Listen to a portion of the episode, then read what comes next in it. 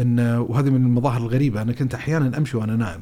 فكنت طفل فقمت واضح من الفراش وكذا دخلت عليهم في الصالة الوالد الوالدة فجلست جنب الوالدة فالوالدة مستغربة. يعني مو بعارفة الحين أنا مستيقظ ولا نائم ولا شو الحكاية وكذا. أيوه. فالتفتت إلي يعني تسألني فالتفت إليها وأقول لها طبعا أنا لا أذكر شيئا هي تحكي لي القصة والحكاية فأقول لها تسعه بكم؟ تسعه بكم؟ أيوه. طبعا جملة لا معنى لها تسعه بكم يعني؟ طيب تسعه بكم يعني؟ يعني على الأقل لازم في مجهول ومعاليم معينه بتسعه بكم؟ nobody can give an answer يعني. ف بعدين قومتني طبعا رجعتني لفراشي وكذا. إيش قصة تسعه بكم؟ لأن كان عندي اختبار باختصار رياضيات اليوم التالي يعني هذا تسعه بكم يعني؟ قاعد أحسب الموضوع يعني. كثير من الكوابيس على سبيل المثال كثير من الاحلام المؤذية اللي يقوم الإنسان منها فزعا يقوم فزع مرعوب إنه جزء من تخويف الشيطان تحزين الشيطان. يعني اللي أفهم السؤال إن الإنسان يكون في منام واعي إنه هو في منام. أيوه. جميل. ال ال طبعا هذه الظاهرة أظن كثير من الناس قد يدركها ويعايشها. يعني أنا أتذكر شخصيا بعض الأحلام ومنامات معينة أن في أثناء الحلم واعي أن أنا موجود في حلم. نعم.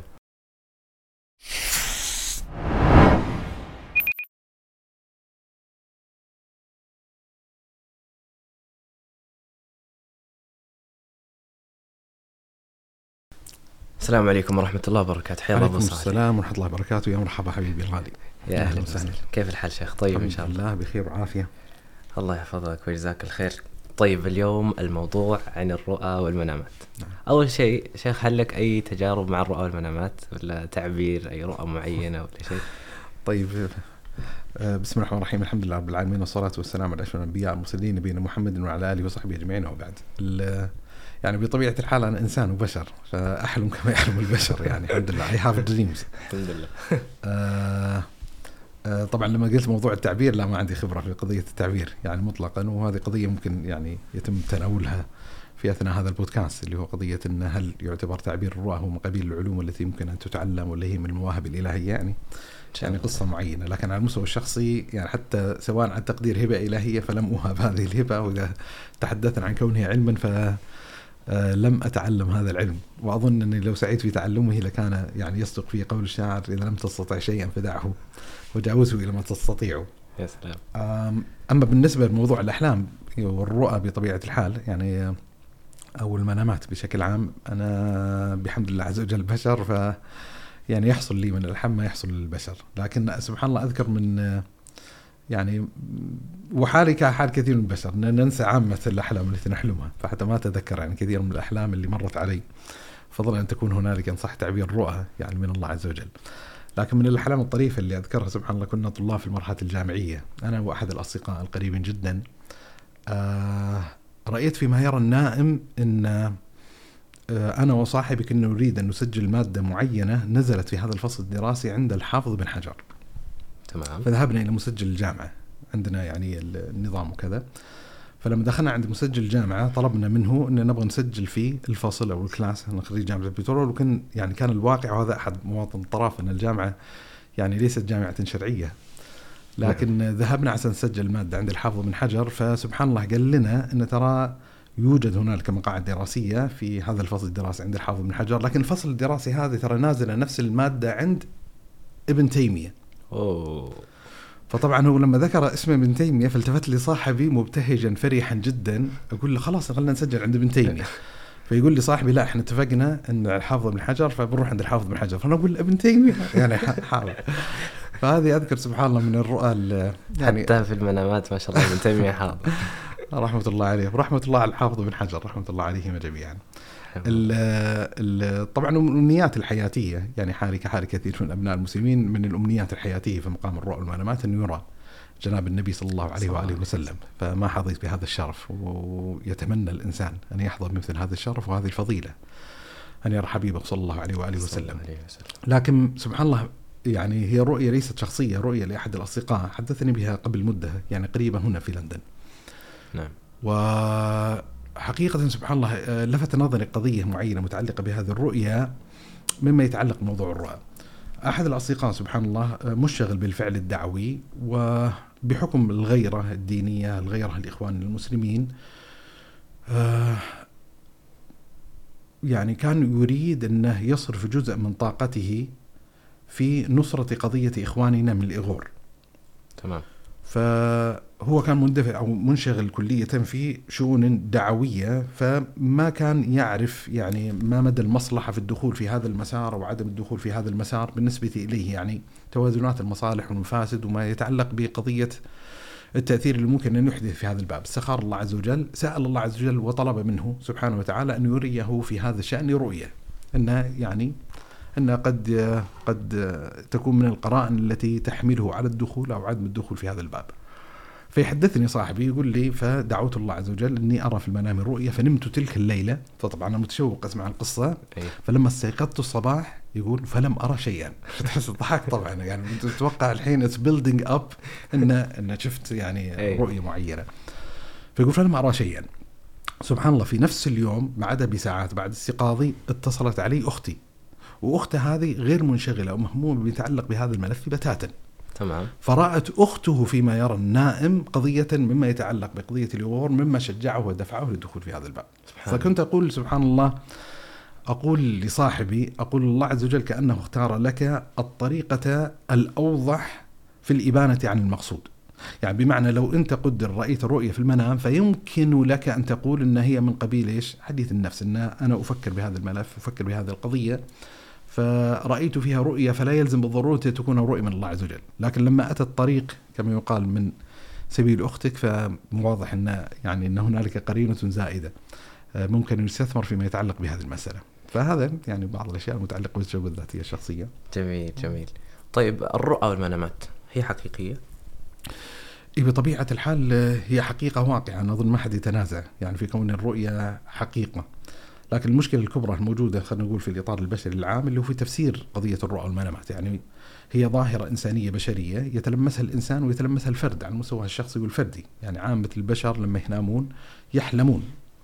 وهذه حقيقة ليست مستشكلة عند الأحد يعني حتى يعني يعني حتى في الإطار المادي في الإطار العلمي في الإطار الطبيعي في الإطار التجريبي في إقرار بوجود هذه الظاهرة بطبيعة الحال وفي تناول فيما يتعلق ببعض القضايا المتعلقة بهذه الظاهرة. يعني في نهاية المطاف الحقيقة أو الظاهرة موجودة المشكلة المتعلقة بهذه الظاهرة في تفسيرها. جميل. والمشكلة الحقيقية في كثير من القضايا التفسيرية للظواهر الإنسانية البشرية أنها راجعة إلى المرجعيات راجعة لرؤية الإنسان الكونية مثلا.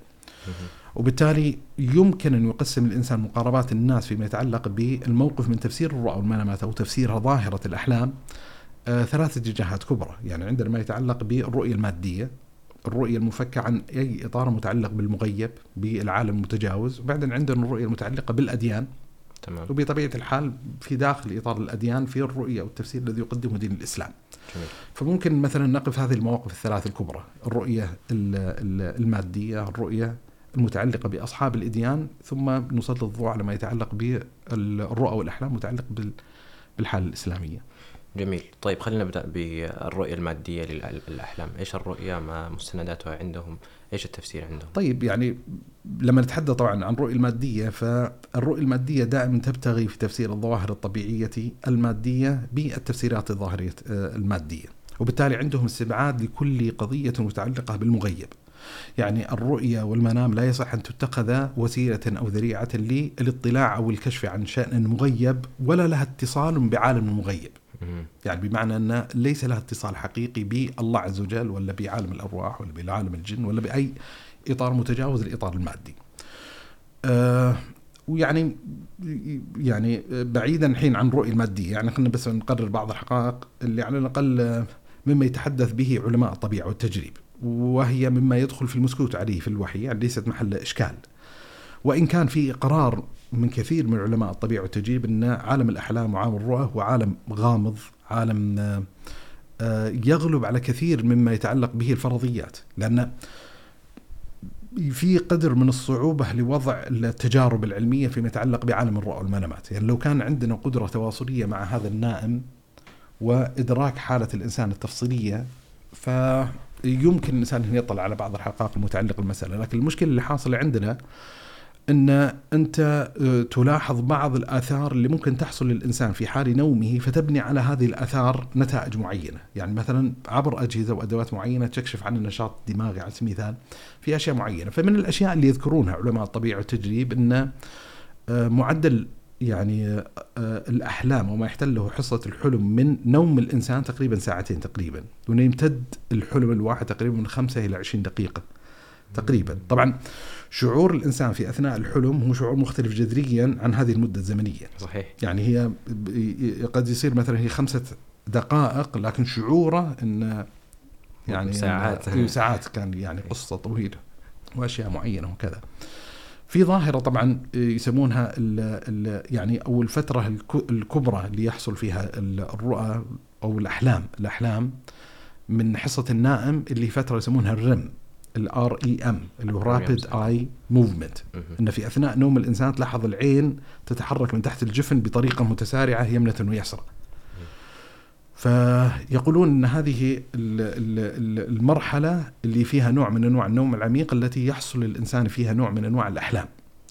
وبناء على هذا يعني بدأوا يلاحظون أن في حالة مقترنة بين هذه المرحلة المتعلقة بالنوم بين طبيعة النشاط الدماغي والنشاط الدماغي في هذه الفترة تشابه إلى حد لا بأس به حالة الإنسان في حالة اليقظة ومن الأشياء طبعا الطريفة وهي من القضايا لاحظت اللي يصعب جدا أن يصل فيها الإنسان لنتيجه حازمة، لكن زي ما قلت لك هم يحاولون أن يقيموا بعض الظواهر بناء على بعض الظواهر، فيقول لك الحين إن هذا النشاط الدماغي يحصل يحصل عندنا الحركة المتعلقة بها العين ونخمن إن هذه الفترة اللي يحصل فيها للانسان ال- الأحلام فبدأوا يلاحظون إن الحيوانات يحصل لعينها نفس الحركة، يعني يحصل هذا. الحيوانات. اي الحيوانات. فبعضهم يعني they want to conclude انه يصلون لنتيجه معينة إن هل الحيوانات تحلم؟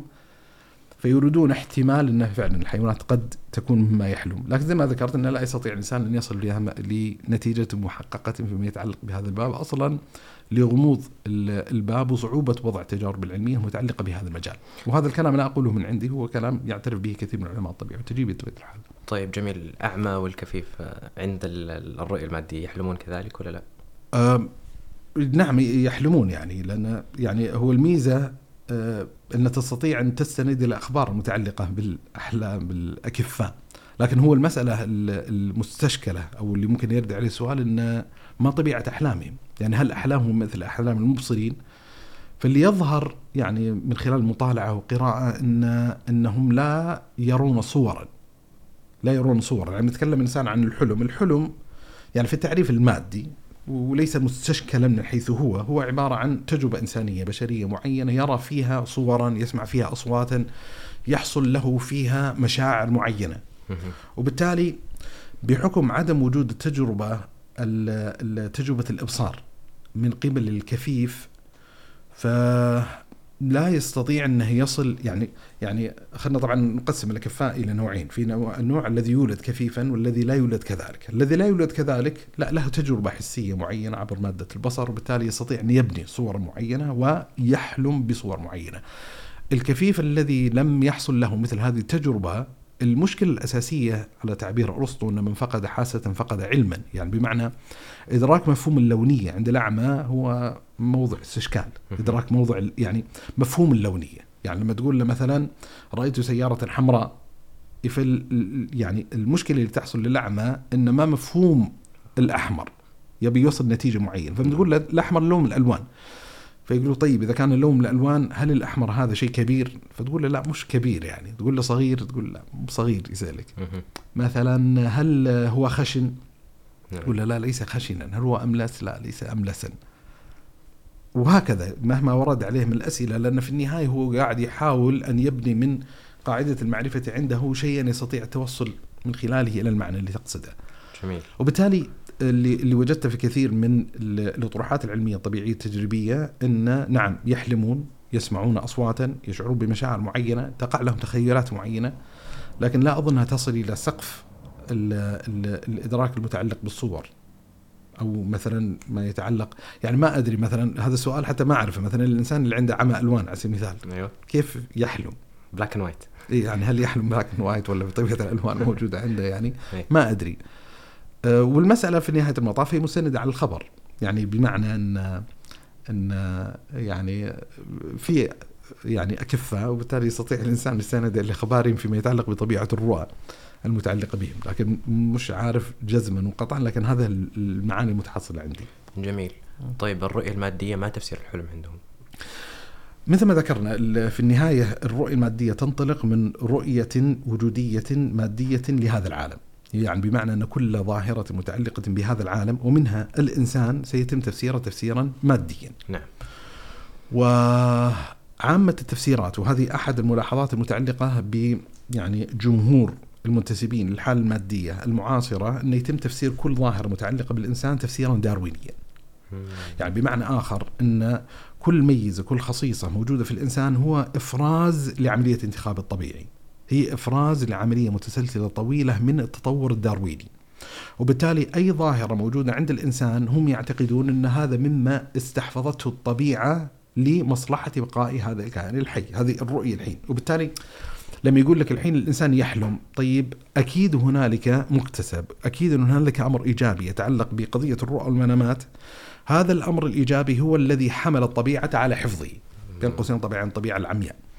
وبالتالي تلاحظ أن عندهم عدد من التفسيرات يحاولون أن يقدموها في الإبانة عن المكتسبات التي تتحقق الإنسان في ظل أحلامه في ظل أحلامه. يعني وتجد أشياء طريفة.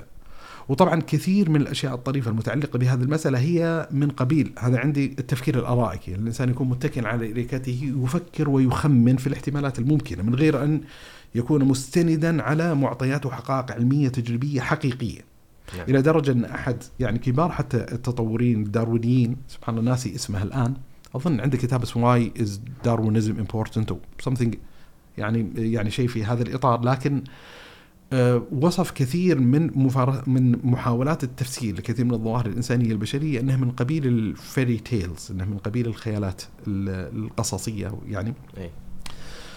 ولذا يعني وذكر طبعا نماذج وأمثلة وأشياء طريفة كثيرة جدا ما بستغرق تفصيلا فيها لكن عودا لقضية الأحلام والتفسيرات الداروينية لها. يعني خذ مثال.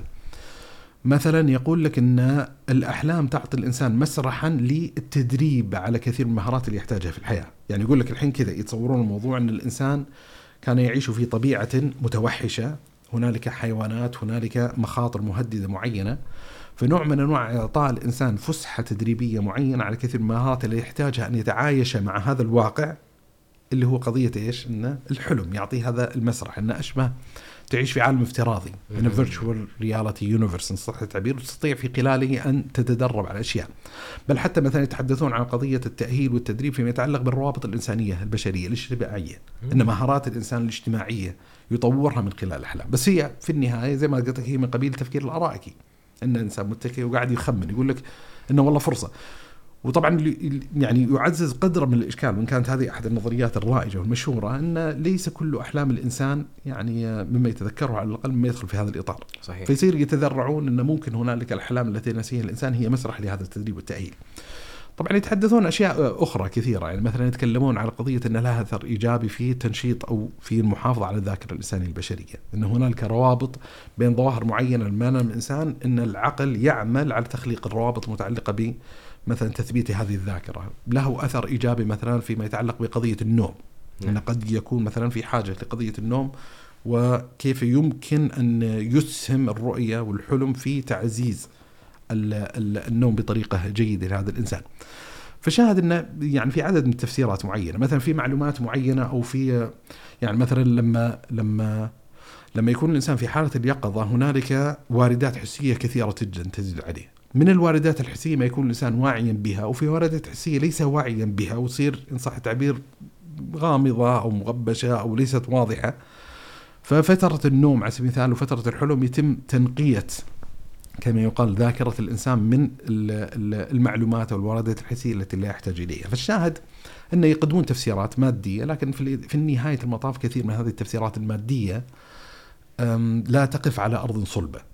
وباعترافهم يعني كما يقول هي مجرد فرضيات معينة يخمنون من خلالها آه، الأسباب التي لأجلها استحفظت الطبيعة ما يتعلق بقضية الحلم وقضية المنام وطبعا بعدين تنتقل يعني إلى قضية طيب إن كان الأمر كذلك زين فهل الحلم مقتصر على فائدته المتعلقة في أثناء النوم ولا يتجاوزه إلى يعني هل تعبير الرؤى حتى في ظل الرؤية المادية هي قضية آه، مرحب بها.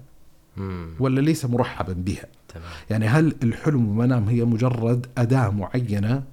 آه، تستثمر من غير أن يتوقف الإنسان كثيرا مع الأمثال المضروبة في ذلك الحلم منام ولا ينبغي أن يتوقف معها.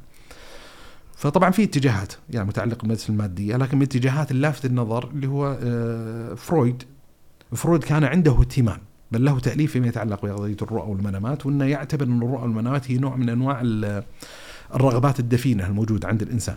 إن هنالك طموحات هنالك رغبات وبالتالي هو يتوقف مع الرؤى والمنامات ويحاول أن يفسرها ليفسر كثيرا من الرغبات الدفينة الموجودة عند الإنسان. فشاهد أن حتى في ظل الرؤيه المادية لا يلزم بالضرورة أن أن يفكوا كما يقال صلتهم مطلقا بقضية التعبير، إن في اتجاهات مادية معينة تعترف حتى بجدوى التعبير وأن هنالك فائدة مترتبة عليها. بطبيعة الحال التصور الاسلامي فيما يتعلق بهذه المسألة مختلف عن يعني تصور متعلق بهم، لكن من الأشياء الطريفة يعني آه، مما يتعلق ما بيقول بالرؤيه المادية لكن لها اتصال إلى حد ما. اللي هو قضية سبحان الله أحد ال ال الأشياء العجيبة المتعلقة بقضية الرؤية والمنامة وتعلقها بالتاريخ الإنساني البشري إن كثير من المكتشفات، كثير من المخترعات، كثير من المنجزات العلمية آه، كان بذرة الانطلاق فيها من حلم معين. عجيب يعني مثلا من الأشياء ال- ال- ال- المشهورة مثلا أحد العلماء الطبيعة والتجريب اللي هو اسمه اوغست كيكولي أو اسم بهذه الطريقة okay اكتشف يعني يعني أحد الألغاز اللي كانت موجودة علميا اللي هو يسمونه ال molecule molecule اللي هو ال- الذرة. مش الذرة. الذرة atom بعدين عندك molecule مركب كيميائي. مركب ناسي يعني في التعبير العربي لكن اللي هو C 6 H 6 وإذا رجع الإنسان إلى درس الكيمياء يدري أن هنالك نوع من أنواع الروابط يعني المتعلقة بين ال- ال- الذرات. أيوه. فكان عندهم اللغز إنه كيف تستطيع أنه تربط عشرة ذرات ستة ذرات هيدروجين بستة ذرات كربون. نعم. لأن كل ذرة كربون لها ثلاثة روابط والهيدروجين له رابطة واحد الكترون واحد والكربون ثلاثة. أيوه. فكيف نقدر نرتبها بطريقة معينة؟ زين. فكان اللغز محير. فرأى هذا الرجل في المنام رؤيا ان مجموعة من الثعابين متحلقة حول بعضها وتأكل ذنبها. أي. فخطر على بالي فكرة يعني الشكل ال- ال- الدائرة المغلقة. أي. ففعلا لما تشوف الحين مركب البنزين عبارة عن ستة ذرات كربون في الوسط والهيدروجين صار الحلقة الخارجية. نعم. فيقول لك إنه يعني إن ذي اتربيوت زين اكتشاف يعني كيفية تركب البنزين إلى ال- إلى مثل هذا الحلم. مثلا من مثلا تركيب الذرة نفسها. نعم. تركيب الذرة إن عندنا مثلا نواة وعندنا مثلا سحابة إلكترونية معينة وداخل الذرة فيه البروتونات والنيوترونات يعني. فالمشهور اللي هو نيلز بور وحصل على جائزة نوبل وهو تحدث أن خطرت الفكرة في باله من خلال حلم. وكثير يعني سبحان الله حتى في التراث الإسلامي. يعني حتى في التراث الإسلامي آه، من الكتب المشهورة اللي كتاب الإمام ال ال الإمام ال- الشاطبي رحمة الله عليه. في مقدمة ال- الإمام الشاطبي لكتابه الموافقات كان يتحدث أن العنوان الأصلي للكتاب عنوان التعريف بأسرار التكليف. و- والعنوان معبر عنوان التعريف بأسرار التكليف وفعلا الكتاب متعلق بمقاصد الشريعة بأسرار الشريعة. فيتحدث يقول إن يعني لما كان يعمل على تأليف الكتاب وكذا قابل أحد أصحابه والصاحب هذا رآه في المنام فيحدث عن رؤيا رآه. رأى يعني صاحب الإمام الشاطبي الشاطبي في منامه فيحدث يقول رأيتك في المنام حامل في يدك كتاب. فسألتك إيش الكتاب هذا؟ فقلت كتاب الموافقات. فسألتك يعني إيش يعني ما قصته هذا؟ فقال أريد أن أوفق من خلاله بين أقوال ابن القاسم ابن القاسم أحد أئمة المالكية الأكابر المشاهير. نعم. يعني بحيث أن بعض العلماء يعتقد فيه الاجتهاد المطلق والأكثر يرون أنه مجتهد في المذهب مذهب الإمام مالك رحمة الله عليه اللي هو الموافقة بين ابن القاسم المالكي وبين أبي حنيفة. ففرح الإمام الشاطبي بهذه الرؤية وحتى عبر لصاحبه إن أنت أصبت المحز وإن هذا مقصودي الاعظم في الكتاب وذكر معنى معين فاشتهر اسم الكتاب واشتهر جدا حتى باعتراف الإمام الشاطبي بالموافقات. يعني بحيث إنه نسي العنوان الأصلي للكتاب اللي كان يريد أن يضعه الإمام الشاطبي. فالشاهد إنه لو نظر الإنسان في في كثير من المسارات الإنسانية البشرية كثير من الأعمال الأدبية كثير من الأفلام مسلسلات أغاني كتب مؤلفات مكتشفات علمية سيجد الإنسان أن بذرة ذلك المكتشف أحيانا ينبثق من خلال الحلم وأن قد ويجد الإنسان سبحان الله هذا من نفسه قد مثلا يكون مشموما مشغولا بقضية معينة ينام وسبحان الله في أثناء النوم تنفك له يعني أسرار أو يعني معضلات تلك المشكلة. سبحان الله. طيب هذا ما يتعلق بالرؤية المادية آه، للأحلام. طيب أصحاب الأديان كيف يتناولون هذا الموضوع؟ طبعا إذا إذا تحدثنا مثل ما ذكرنا الرؤية المادية عمليا هي ليست رؤية صلبة واحدة في اتجاهات وفي مسارات وفي تفسيرات وذكرنا وأبنا عنه. وبالتالي قضية الأديان كذلك ليس يعني جسدا دينيا صلبا واحدا، نعم. لا عندنا اتجاهات دينية وبالتالي أتصور أن عامة الأديان تحاول أن تقدم تفسيرها بين قوسين الديني لما يتعلق بظاهرة بظاهرة الرؤى والمنامات والأحلام. وبعض هذه التفسيرات قد تتقاطع مع التصور الإسلامي وقد لا تتقاطع معه. يعني مثلا من الرؤى المشهورة في هذا الباب مثلا عند اليونان، اليونان نعرف إن عندهم لكل ظاهرة إنسانية بشرية أو ظاهرة وجودية متعلقة بهذا العالم إله. فعندك نعم. إله الزلازل والبراكين وإله الحرب وإله الحب وإله كذا فعندهم إله يسمونه مورفيس. مورفيس هو إله النوم والأحلام. ولذا تجد حتى يعني من الطقوس الممارسة داخل الاطار اليوناني وأخذت يعني ما أدري من اللي أخذ من الآخر الفراعنة وكذا اللي قضية أن قد يكون هنالك في المعبد أشبه السرير معين ينام عليه الانسان من أجل الحلم ويصير الحلم هي نوع من أنواع أداة التواصل مع الآلهة. أو الآلهة. وهذا موجود كذلك أحد الظواهر إن هي أحد الطرق للتواصل مع الآلهة. هذا موجود. بعضهم يقول مثلا من التفسيرات الدينية أن قضية الأحلام هي مرتبة ثالثة لطبيعة الوجود الإنساني البشري فعندنا وجود يقظ وعندنا وجود نوم وعندنا وجود ثالث بعضهم يتحدث أن روح ان أن النوم يعبر عن رحلة يعني للإنسان وأن عبر أحلامه يقف في رحلته إن صح التعبير غير المادية على محطات معينة. فشاهد ان ان إن في تفسيرات يعني متعددة، بعضهم مثلا حتى يمارس طقوس معينة يوغا الأحلام من أجل إنه مثلا ينخرط في حلم معين ويستطيع من خلال هذا الحلم أن يتشكل ب آه، بطبيعة معينة، فالشاهد إن هنالك تفسيرات كثيرة. وفي يعني مثلا أظن موجود عند اليهودية وكذلك عند النصرانية إن الحلم آه، قد يكون أداة تواصلية مع الله عز وجل وقد يكون كذلك من تأثير الشياطين. فتلاحظ إن آه، كل أصحاب ديانة يعني بحكم تمدد هذه الظاهرة يعني في حياة الإنسان ان يعني يعني بيحاولون يقدمون تفسيرا معينا لها.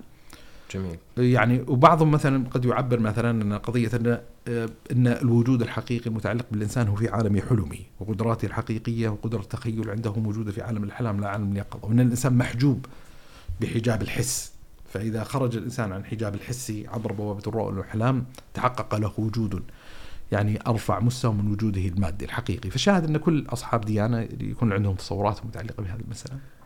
طيب هذا ما يتعلق بأصحاب الأديان الكبرى، الرؤية الإسلامية مجملا إيش فيها؟ طيب يعني باختصار طبعا يعني من التفريقات الجيدة يستصحبها الإنسان اللي هو معرفة أن عندنا الإسلام وعندنا مسلمين وبالتالي متصور أنه يوجد داخل الدار الإسلامية الواسعة تفسيرات متباينة ومواقف متباينة مما يتعلق بقضية الرؤى والأحلام والمنامات، يعني ما بين اتجاهات مغالية واتجاهات يعني جافية فيما يتعلق بالرؤى والمنامات، يعني بين اتجاهات لا ترى أصلا إن في الأحلام شيئا يراد ولا لها قيمة حقيقية أنها هي مجرد تخيلات مجرد تأثيرات يعني للمزاج الطبيعي على سبيل المثال.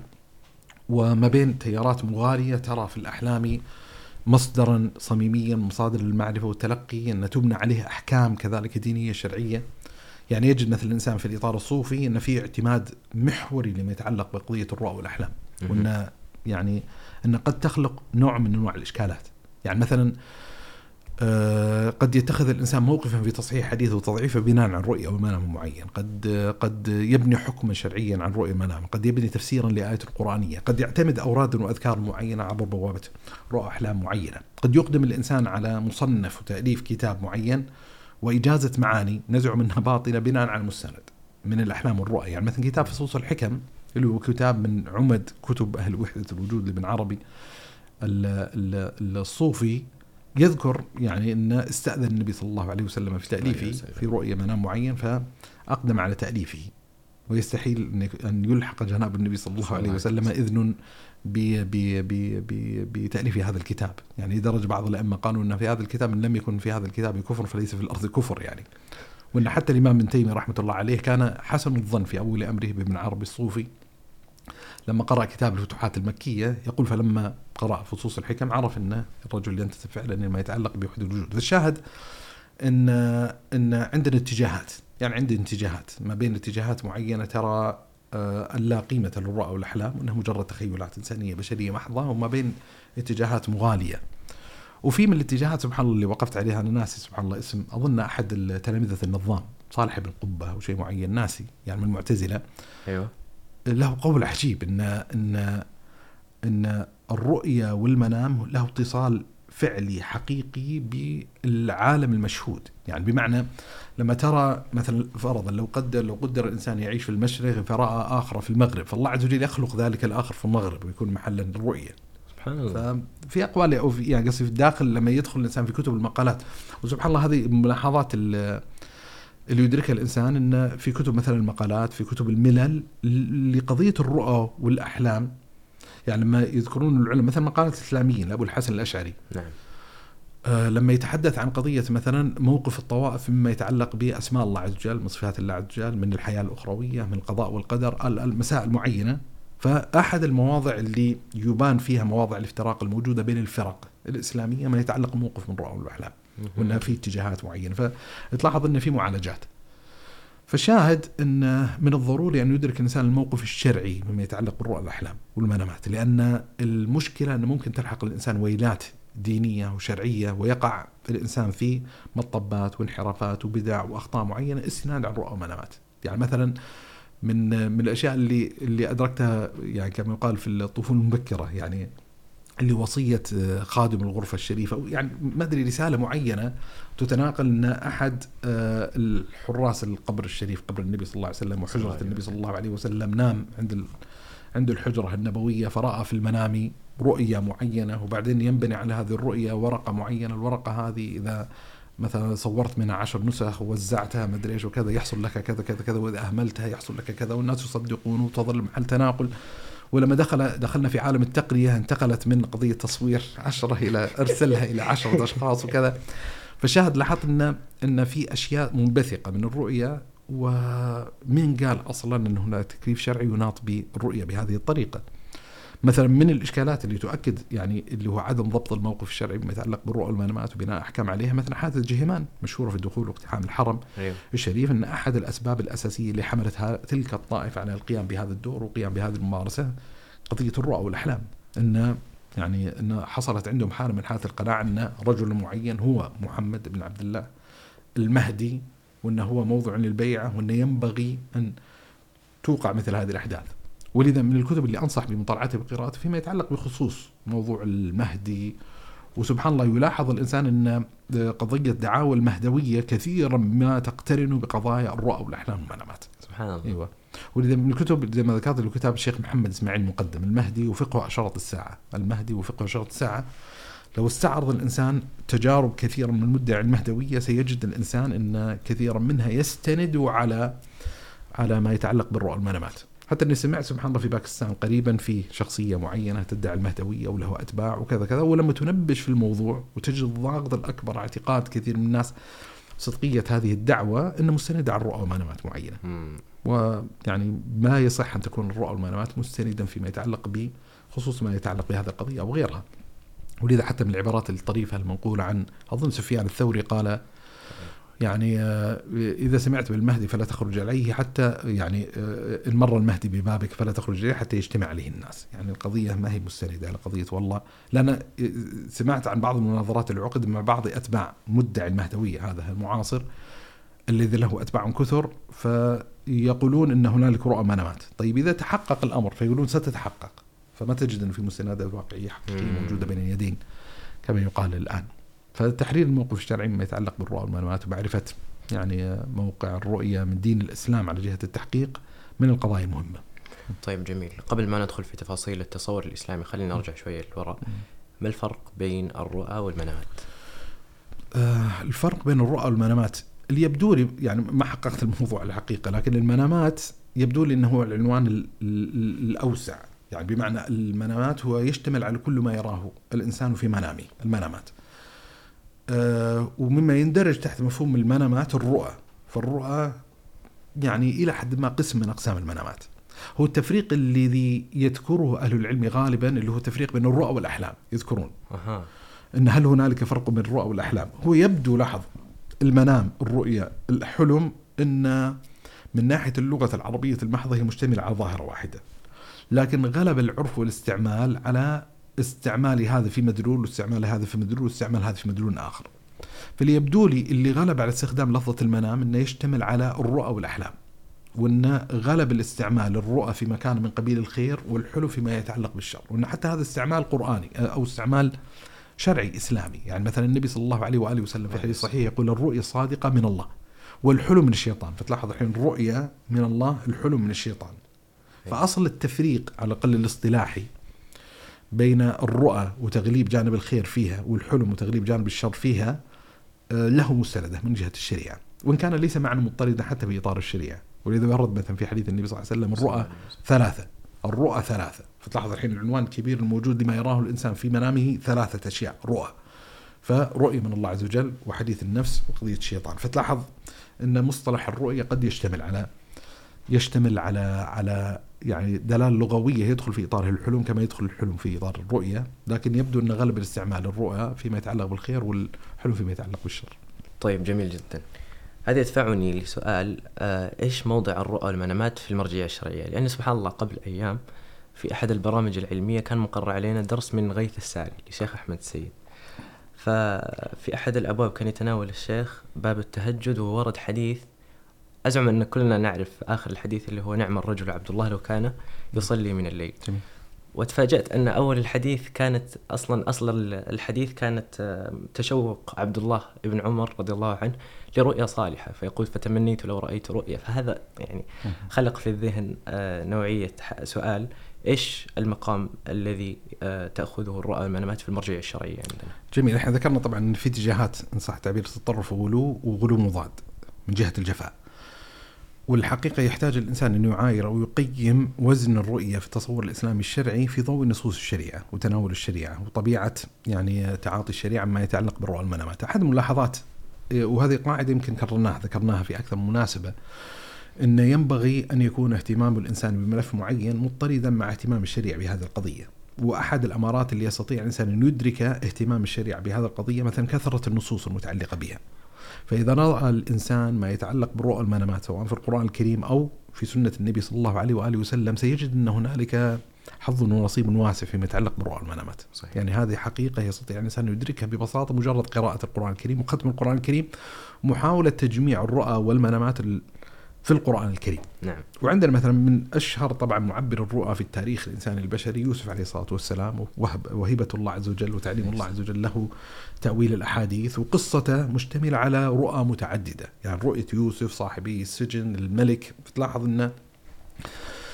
يعني موطن الشاهد إن ال- ال- النصوص الشرعية المتعلقة بالرؤى المنامات في القرآن كثيرة فاذا اضاف اليه الإنسان ما يتعلق بسنة النبي صلى الله عليه وسلم اكتشف إن فعلا هنالك عدد متواتر من النصوص الشرعية المتعلقة بهذه القضية. حتى في الغزوات مثلا في سورة الأنفال إذ كثير. يريكهم الله في. منامك قليلا فقصد كثير يعني رؤى النبي صلى الله عليه وسلم الواردة في القرآن الكريم كذلك متعددة. ولذا أصلا هذا انعكس على صنعة التاليفيه العلماء الحديث والرواية، يعني بدءا من صحيح الإمام البخاري وصحيح مسلم والسنن ستجد أن عقدوا تبويبات خاصة فيما يتعلق، يعني كتب في الرؤى والتعبير ويسوقون فيها تبويبات ويسوقون في التبويبات أحاديث متعددة.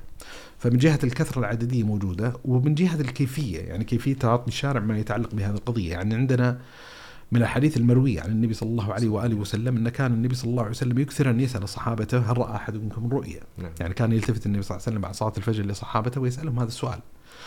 يعني من المؤكدات التي تؤكد على اهتمام الشارع بقضية الرؤيا اللي هو حكم الكذب في الرؤيا.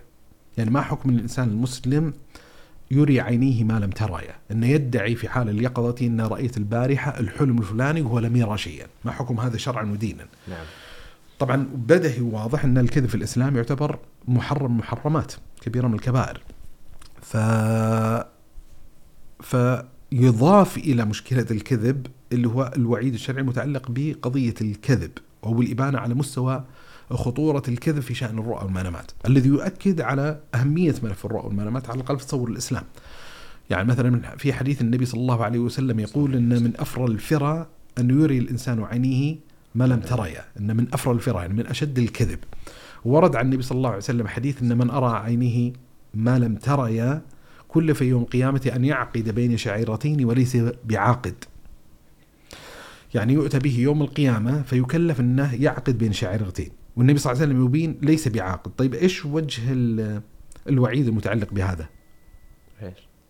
وجه الوعيد انه يعني إن العلماء قالوا ورد كأن في بعض الروايات انه يعذب انه يصب عليه العذاب. ويقال له مثلا انه لن تتخلص من هذا العذاب حتى تعقد بين الشعرتين لكن ليش يحصل؟ هو غير قادر على عقدهما. ماشي؟ فهذا يؤكد على خطورة الموضوع. وجزء من خطورة الموضوع إن آه، جزء مما يتعلق بالرؤى والأحلام هو جزء ينسب إلى الله عز وجل. إنه يعني إذا كان من أشد أنواع الكذب الكذب على الله عز وجل فالكذب في ملف الرؤى والأحلام يتضمن قدرا من الكذب على الله عز وجل. ولذا العلماء يعلقون ويتكلمون ليش تعاطت الشريعة مما يتعلق بملف الكذب في الرؤى والمنام هذا التعاطي الشديد. فكل هذه معززات تؤكد على أهمية هذا الملف وأنه هو لا يعتبر ملفا هامشيا ثانويا على الأقل في تعاطي الإسلام فيما يتعلق به بل هو تعاطي أساسي وهذا ال- ال- التعاطي ينبغي أن يدرك يعني مثل من الأشياء اللي تؤكد على اهميته مثلا الأحكام الشرعية اللي اناطها الشارع بما يتعلق بالرؤى المنامات، يعني قضية الآداب المترتبة عليها الذي ينبغي الإنسان أن يفعله، فالشاهد أن هنالك حزمة من النصوص الشرعية المتعددة وكثيرة جدا اللي تدل على أهمية ما يتعلق بالرؤى المنامات. جميل جدا. ما طبيعة الرؤى والمنامات وحقيقته عند المسلمين؟ طيب ال- طبعا حتى لا يساء فهم الكلام الماضي. الإنسان يريد أن يخلق نوع من أنواع الالتزام بحيث أنه يلتزم بالموقف الوسط الديني الشرعي. بين اتجاه غلو معين يجعل حياته متمحورة حول الرؤى والمنامات. نعم. واتجاه آخر وهذا يعني مشكلة قد تتنامى في ظل غلبة المزاج المادي المعاصر فيلغي كل قيمة الرؤى والمنامات فيحافظ الإنسان في منطقة وسط معينة. طبيعة الرؤى والمنامات يعني اجمالا العلماء يقسمونها إلى ثلاثة أقسام. يقولون مثلا انه هنالك رؤى رحمانية ونفسانية وشيطانية. وهذه القسمة الثلاثية للرؤى والمنامات هي منبثقة من قسمة نبوية، النبي صلى الله عليه وآله وسلم ذكر في الحديث الصحيح الرؤى آه، آه، ثلاثة، فرؤية من الله عز وجل، ورؤية من الشيطان، وهنالك حديث النفس. نعم. فعندنا يعني لما يقولون رحمانية يعني هي من قبل الله عز وجل، نفسانية هي من قبل النفس، شيطانية هي من قبل الشيطان. فعندنا هذه هذه الثلاثة أنواع. فما يتعلق بالرؤية من الله عز وجل، أول قضية الرؤية التي من الله عز وجل هي من قبيل الوحي، ولذا أحد أساليب وأدوات الوحي الأساسية التي كان يوحى بها الأنبياء والرسل اللي عن طريق الرؤية. نعم ولذا عندنا حتى في القرآن الكريم مثلا أن رؤيا الخليل إبراهيم عليه الصلاة والسلام إني أرى في المنام إني أذبحك فانظر ماذا ترى. يعني فما تعاطى إبراهيم مع هذه الرؤية باعتباره إيش؟ باعتباره مجرد منام مجرد حلم مجرد تحزين من الشيطان. لا هي رؤية من الله عز وجل يعني كأن الله عز وجل يخاطبه صلى الله عليه وسلم بها. ومما ذكر في الحديث الصحيح اللي هو كيف كان بدء الوحي مع النبي صلى الله عليه وسلم كان أول ما ابتدأ به الوحي للنبي صلى الله عليه وسلم الرؤية يراها في منامه فتأتي كفلق الصبح حتى نقل عن أحد تلامذة عبد الله بن مسعود العلقمة إن يعني عبارة معينة مفهوم هذه العبارة إن الرؤى والمنامات بالنسبة للأنبياء والرسل هي كالممهدات هي كالموطئات لاستقبال النبوة يعني الله. يعني آه، قبل ما ننتقل إلى آه، أدوات الوحي الأخرى يبتدأ بالنبي توطئه لحاله ما يتعلق بالأحلام. ولذا ورد عن النبي صلى الله عليه وسلم في الحديث الصحيح اللي يؤكد على على أهمية الرؤية من جهة معينة والابانه عن جزء من المعنى المتعلق بكون الرؤية من الله عز وجل أن الرؤية جزء من 46 جزء من النبوة. مهم. يعني ذكر النبي صلى الله عليه وسلم أن النبوة رفعت وأن لم يبقى في الأرض من النبوة إلا المبشرات. ماشي؟ إلا المبشرات. وهنا بس ملحظ المبشرات استخدمها الشارع على سبيل الغلبة. لأن هل يلزم بالضرورة أن كل رؤية من الله عز وجل هي من قبيل التبشير؟ أم يمكن أن يكون في إطار أو في طيات الرؤيا نذيرا؟ جميل فهي على صحيح قد تكون مبشرة وقد تكون منذرة. ولذا حتى النبي صلى الله عليه وآله وسلم بعض وسلم. المنقولة عندنا في الصحيح هي من قبيل النذارة لم تكن من قبيل البشارة. يعني مثلا إني رأيت بقرا تنحر فأولتها أصحابي. يعني بمعنى أن قتل يقع في أصحابي. هذا ليس من قبيل البشارة. الشاهد آه المبشرات. فالحين عندنا حديث النبي صلى الله عليه وآله وسلم أنه لم يبقى من آه النبوة آه إلا المبشرات. وورد عن النبي صلى الله عليه وسلم أن ال- ال- الرؤية جزء من 46 جزء من النبوة. نعم. طبعا الحديث هذا حديث ما بيقول مستشكل لكن محل جدل ومناقشة واسعة بين أهل العلم. لأن عندنا مستويين من من مساحة الجدل فيما يتعلق بهذا الحديث. أول شيء اللي هو رؤيا من؟ يعني ما يقول النبي صلى الله عليه وسلم الرؤيا جزء من 46 جزء من النبوة الرؤيا الحين هذا الإطلاق الرؤيا هل المقصود بها كل رؤيا يعني بمعنى كل ما يراه آه، كل رؤيا من الله عز وجل تعلقت بالأنبياء والرسل أو لم تتعلق بالأنبياء والرسل هي جزء من 46 جزءا ولا هي رؤيا الأنبياء؟ فعندنا سؤال من؟ تمام. وعندنا سؤال آخر متعلق بهذا الحديث اللي هو العدد. لأن إذا نظر الإنسان في الروايات الواردة عن النبي صلى الله عليه وسلم في التقييد العددي اللي هو الرؤية جزء من كم؟ في الحديث الأشهر اللي هو 46 لكن ورد في بعض الروايات 23 ورد 40 ورد 44 46 49 50 70 إن في تفاوت في قضية العدد. وبالتالي حصل جدل بين العلماء في محاولة التوفيق بين مساحات الاختلاف العددي. فالقضية الأولى إذا قال الإنسان الرؤيا هي رؤيا الأنبياء وأن رؤيا النبي هي جزء من 46 جزء من النبوة فهذا معنى ليس مستشكلا. نعم. أما إذا قال الرؤية بشكل عام وهذا الأظهر خصوصا إذا راجع الإنسان لبعض سياقات هذا الحديث أن الرؤيا شاملة لما يراه النبي وما, لا. وما يراه غير النبي إذا كان من الله عز وجل. فالعلماء قالوا أن يعني هي موافقة للنبوة أو هي من علم النبوة. لأن هم يريدون المحافظة على فكرة انقطاع النبوة بالكلية أنها هي ليست يعني جزءا من النبوة بحيث أنه يصح لصاحبها أن يدعي أنه هو نبي. نعم. لكن هي جزء من علم النبوة وعلم النبوة باق أو هي موافقة في في في طبيعتها لما يقع للأنبياء والرسل. فالشاهد هذا ما يتعلق بالشق الأول. المشكلة الأكبر في الحديث اللي هو مشكلة العدد واختلاف الروايات المتعلقة بالعدد. فبعض العلماء نحى منحى الترجيح فقال لك أن أقوى الروايات الواردة في هذا الباب اللي هو رواية 46 فتصير هي المعتمدة والروايات الأخرى يحكم مثلا عليها بالشذوذ. فهي من جهة الصنعة الحديثية يبدو أن الرواية 46 هي الأقوى يتلوها رواية 70 طيب ولكن إيش المترتب على ضبط العدد؟ طبعا بعض يعني يعني هو ميزة العدد ان إن آه، مستوى الإصابة أو الأثر أو إدراك طبيعة الأمثال المضروبة فيها مم. يعني كل ما كبر العدد صارت جزءا أص- يعني عرفت آه، يعني تصير مذوبة آه، في إطار أوسع نعم وكل ما قل العدد صارت أقرب إلى طبيعة النبوة من واضح؟ إيه. فبعضهم زي ما ذكرت إنه قد يرجح مثل رواية عن رواية وبعض العلماء يقول لا يقول آه، يعني يحاول إن يقول لك إن أركان الرؤيه عمليا آه، ثلاثة أطراف عندنا اللي هو ال ال الإنسان النائم الرائي وعندنا الله عز وجل الذي يري الإنسان هذا المنام وعندنا الطرف الثالث من هذا الحديث اللي هو النبوة الأنبياء نعم. صح ولا لا؟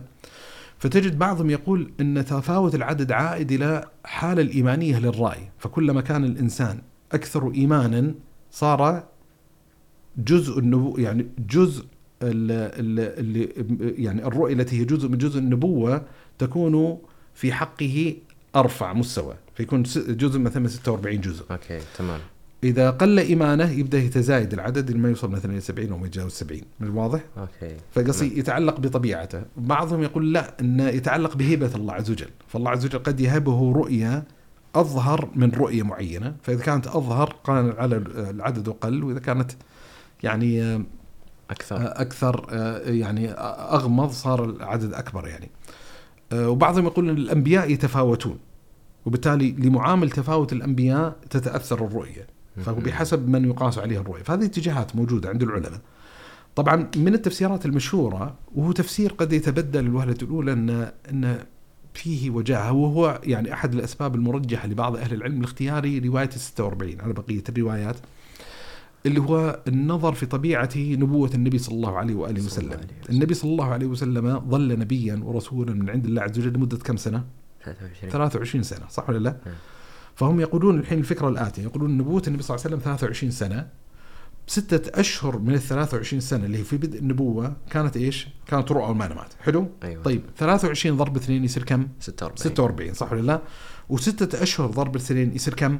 12 يصير 12 اللي هو يساوي سنة. سنة صح ولا لا؟ فالسنة من كم؟ من 23 لا ضربنا الحين. آه من ثلاثة من أر- 46 من 46 لاحظت عندنا 23 ضرب 2 يصير 46 ستة أشهر ضرب 2 يصير سنة. نعم. فسنه من 46 نعم. اللي هو جزء من 46 إي واضح. بس هو الإشكال يعني يعني يعني إن نقول النبي صلى الله عليه وسلم الرؤية جزء من 46 من النبوة، النبوة مطلقة. وهنالك إشكال من جهة الصنعة يعني العلمية الحديثية أن هل ورد شيء يدل على أن النبي صلى الله عليه وسلم لما بدأ به بالوحي استمر هذا لمدة ستة أشهر فالله أعلم. ولذا بعض العلماء أصلا يختار في هذا الباب التوقيف يعني بمعنى يقول لك إن ثبت في روايات عن النبي صلى الله عليه وسلم إن هي جزء من آه، النبوة. هذا حتى ثابت بهذا اللفظ بإطلاق يعني حتى مجردا عن ذكر ال ال 46 الرقم أو الأرقام الثانية. فيتوقفون فيما يتجاوز ذلك ويقولون نحن لا نعلم حقيقة ماهيه كون ال كون ال ال الرؤية جزءا من النبوة يعني ما طبيعته ما حقيقة وفوض الأمر إلى الله سبحانه وتعالى، لكن نعتقد إن الرؤية من الله عز وجل وإن مما سبقها الله عز وجل مما يوافق علم النبوة هذه الرؤية. طبعا من الأشياء المؤكدة كذلك على أهمية الرؤيا ويعني وكونها من الله عز وجل آه، قول النبي صلى الله عليه وآله وسلم. إن ذكرنا مثلا حديث المبشرات. في حديث آه، قول النبي صلى الله عليه وسلم أصدق الناس رؤيا أصدقهم حديثا. يعني آه، وبالتالي أحد يعني أحد المواضع التي يهب الله عز وجل فيها هذه الهبة العظيمة اللي هو أن يرى الإنسان في نومه رؤية معينة أن يكون الإنسان صادق اللهجة صادق الحديث في في في في كلامه. آه، من الأحاديث المروية كذلك في هذا الشأن قول النبي صلى الله عليه وسلم إذا اقتربت الساعة لم تكد رؤيا المؤمن تخطئ.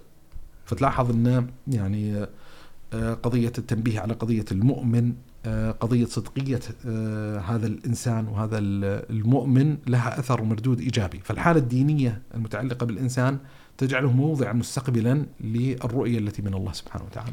طيب جميل. هل يمكن للكافر أو الفاسق أن يرى رؤية حق؟ وأنا هنا أستحضر. أظن جزء من سيرة مالك بن دينار من السلف يعني أنه قبيل توبته كان الباعث على التوبة أنه رأى رؤية مثلا. جميل. وهو كان في ذلك الحال لم يلتزم بعد وكان في حال فسق مثلا. جميل. طبعا إذا قرأ الإنسان القرآن الكريم فاحد الوقفات اللي تلفت النظر وجود رؤى رؤى حق. جرت لكفار. يعني مثلا من أشهر الرؤى المنامية الموجودة في القرآن الكريم الدالة على هذا المعنى رؤيا الملك. نعم. رؤيا الملك ولم يكن مسلما مؤمنا أوضح منه مثلا صاحبي السجن. أصلا جزء من الحوار الدعوي الذي جرى بين يوسف عليه الصلاة والسلام وبين صاحبي السجن كانت تدور حول يا صاحب السجن أرباب. أرباب متفرقون في دعوة إلى التوحيد. أي. فواضح إن في مشكلة فيما يتعلق بالشرك. وفي المقابل كانت رؤيه والرؤيه هذه تحققت وأولها لهم.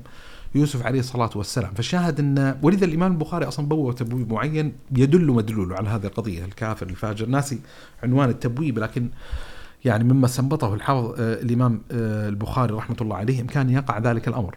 ولذا حتى من الرؤى سبحان الله التاريخية العجيبة اللي وقعت وذكرت يعني مشهوره في كتب السيرة وكذا آه، رؤيا رأتها عاتكة بنت عبد المطلب عمة النبي صلى الله عليه وسلم والتي أسلمت وهاجرت النبي صلى الله عليه وسلم بعد ذلك نعم. اللي هو في واقعة بدر. إن يعني تقول رضي الله عنه وارضاها أنها رأت في منامها رؤية روعتها. فدعت أخيها العباس بن عبد المطلب وقالت لها إني رأيت رؤيا فضعت بها وكذا وأن سيلحق قومك منها سوء. فسألها العباس عن تلك الرؤيا فقالت له إني رأيت فيما يرى النائم رجلا على بعير قد أشرف على مكة ثم قال لأهل مكة يناديهم يقول يا آل غدر يعني آه، ويلكم من شر قد اقترب لا مو ما قال اللفظ اللي اختاره اللي هو يأل غدر زين آه يعني قوموا إلى مصارعكم إلى ثلاثة أيام. أوكي. بعد ثلاثة أيام ستقبلون مصارعكم. ثم ذهب حتى أشرف على الكعبة فقال هذا الكلام ثم أشرف على الصفا فقال هذا الكلام لأهل مكة ثم كان عنده حجر معين فأخذ الحجر هذا وألقاه على مكة. فلم تبقى شظية تكسرت الحجر فلم تبقى شظية إلا دخلت في بيت من بيوت أهل مكة. فطبعا رؤيا تخوف. فالعباس بن عبد المطلب آه، فتقول لعاتكة اكتم عني يعني لا تنشر هذا الخبر ولا تقول للناس هذه الرؤيا وكذا. فالعباس بن عبد المطلب عنده صاحب وصديق اللي هو الوليد بن عتبة فأخبر صاحبه وصديقه أن عاتكة رأت في المنام كذا وكذا. فالوليد نقل الرؤيا هذه إلى والده عتبة بن ربيعة. عتبة بن ربيعة يعني كما يقال انتشر الخبر. انتشر الخبر في أهل مكة في يوم من الأيام كان العباس بن عبد المطلب يطوف بالكعبة رضي الله عنه وأرضاه. فمر زين فرآه لما دخل الكعبة رآه أبو جهل. فقال يا أبا الفضل أقبل علينا. يعني إذا فرغت من طوافك أقبل علينا. فهذا فجلس العباس بن عبد عند أبو جهل. نعم. فقال يعني يعني يسخر منه أبو جهل. يقول يعني يعني أن يعني ما رغبتم أن يقتصر أمر النبوة على رجالكم حتى صارت فيكم نبية؟ صرتوا الحين تدعون هذا؟ فقال وما ذاك؟ زين. فقال انه حصل كذا وكذا. القصة هذا. فالعباس بن عبد المطلب تحت وطأة الحرج قال؟ قال والله ما كان ذلك وكذا يعني. فقال لا إيش اللي يعني هدده؟ قال إن سنمضي الأمر لثلاثة أيام. وبتقول انه إن استقبلوا مصاريعكم لثلاثة أيام ثلاث أيام. فإن لم يقع شيء زين كتبنا للعرب أنه لا يوجد بيت أكثر كذبا من بيت عبد المطلب إن هذا البيت معروف انه يعني هم يتهمون النبي صلى الله عليه وآله وسلم بالكذب والآن يعني يريدون أن يلمزوا يعني آه، آه، آل عبد المطلب بهذه بهذا اللمس. فطبعا اللي حصل بعدين إن انتشر الخبر بين أهل مكة في الموقف اللي حصل بين أبو جهل والعباس فنساء بني هاشم نساء عبد المطلب عتبوا على العباس بن المطلب اللي هو ليش ما وقفت مناصرا؟ زين. إن انت إن أنت آه، يعني تركتم هذا الفاسق يتناول أعراض رجالكم فلما تناول النساء ما ما عندك غيره ما فزي اللي عتب على نفسه العباس بن المطلب انه لم يقف موقف مناصر لأهل بيتي. هي. اللي حصل بعد ذلك سبحان الله يعني قال لأن رأيت أبو جهل إني إني يعني بتقصد أن أحدث بيني وبينه شأن. ماشي؟ إني أرد عليه. فاللي حصل إنه في اليوم الثالث دخل العباس فوجد أبو جهل مقبلا عليه ويقول كان خفيفا حديد الوجه وكذا ف اراد العباس أن يتعرض له بس يبغى يتعرض بحيث يفتح ذاك الملف. إذا فتح الملف يعني خلاص. يقول فلما استقبل يعني اقتربت منه مر بجانبي يعني ما هذا.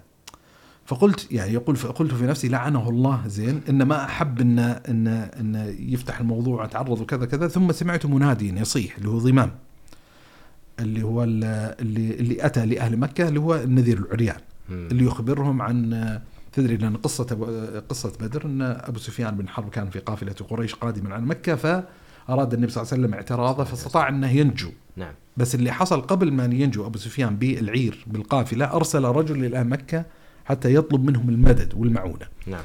ف فظهر الأمر وفعلا حصل الأمر يعني كما يقال كما رأته عاتكة رضي الله عنه وأرضاه. فالشاهد انه هل يمكن للكافر أو أو هذا؟ نعم. لكن يعني الفرق الموجود اللي هو في الكثرة.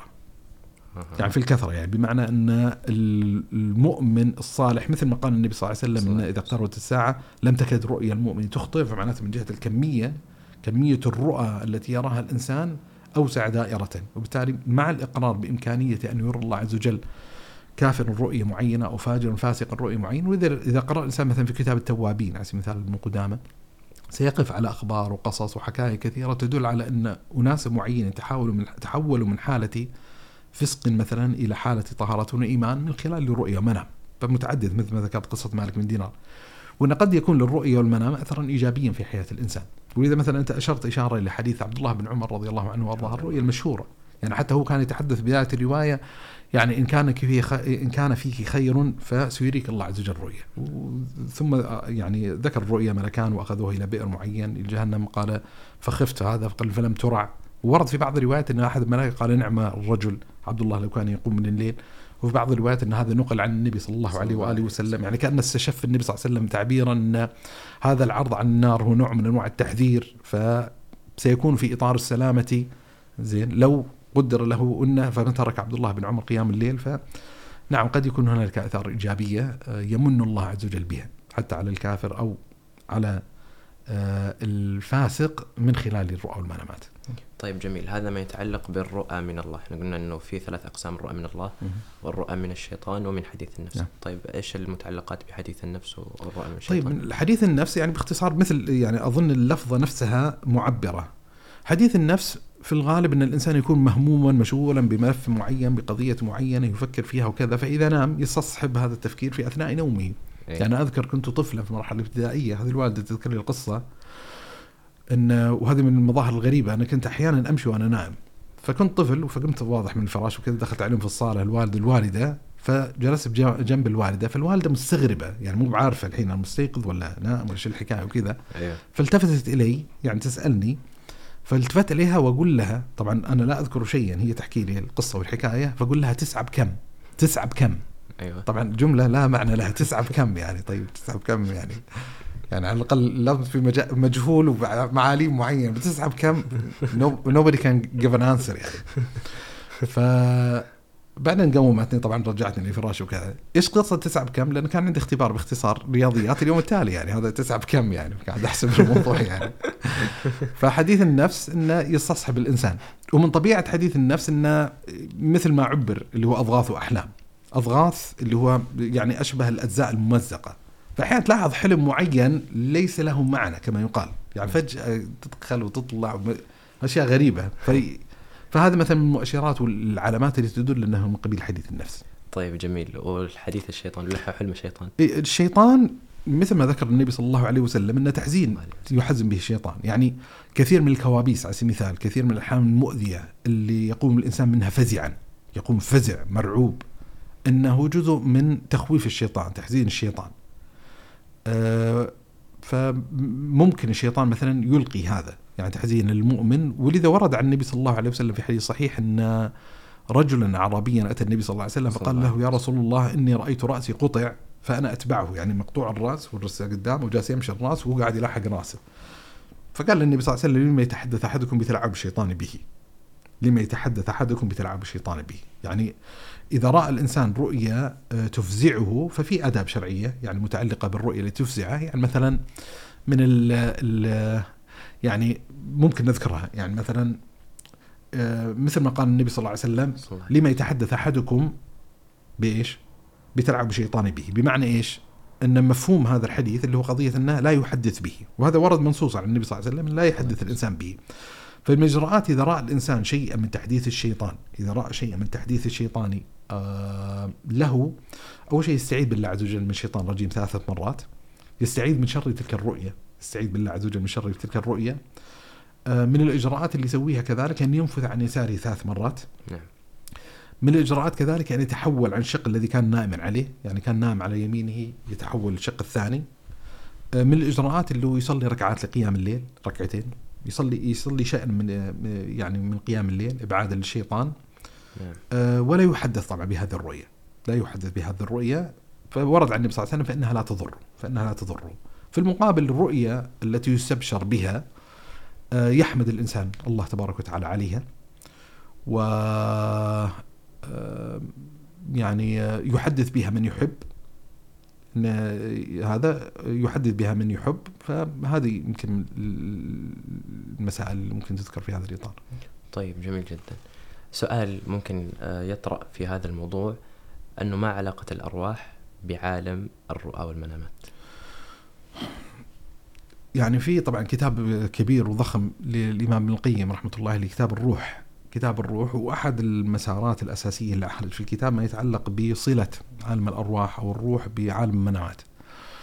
والحقيقة يعني هل يمكن أن يكون هناك علاقة؟ نقول بطبيعة الحال نعم لأن هناك علاقة أصلا وجدانية أو طبيعة من طبيعة التعلق الروح بالبدن لها خصوصية في حالة النوم.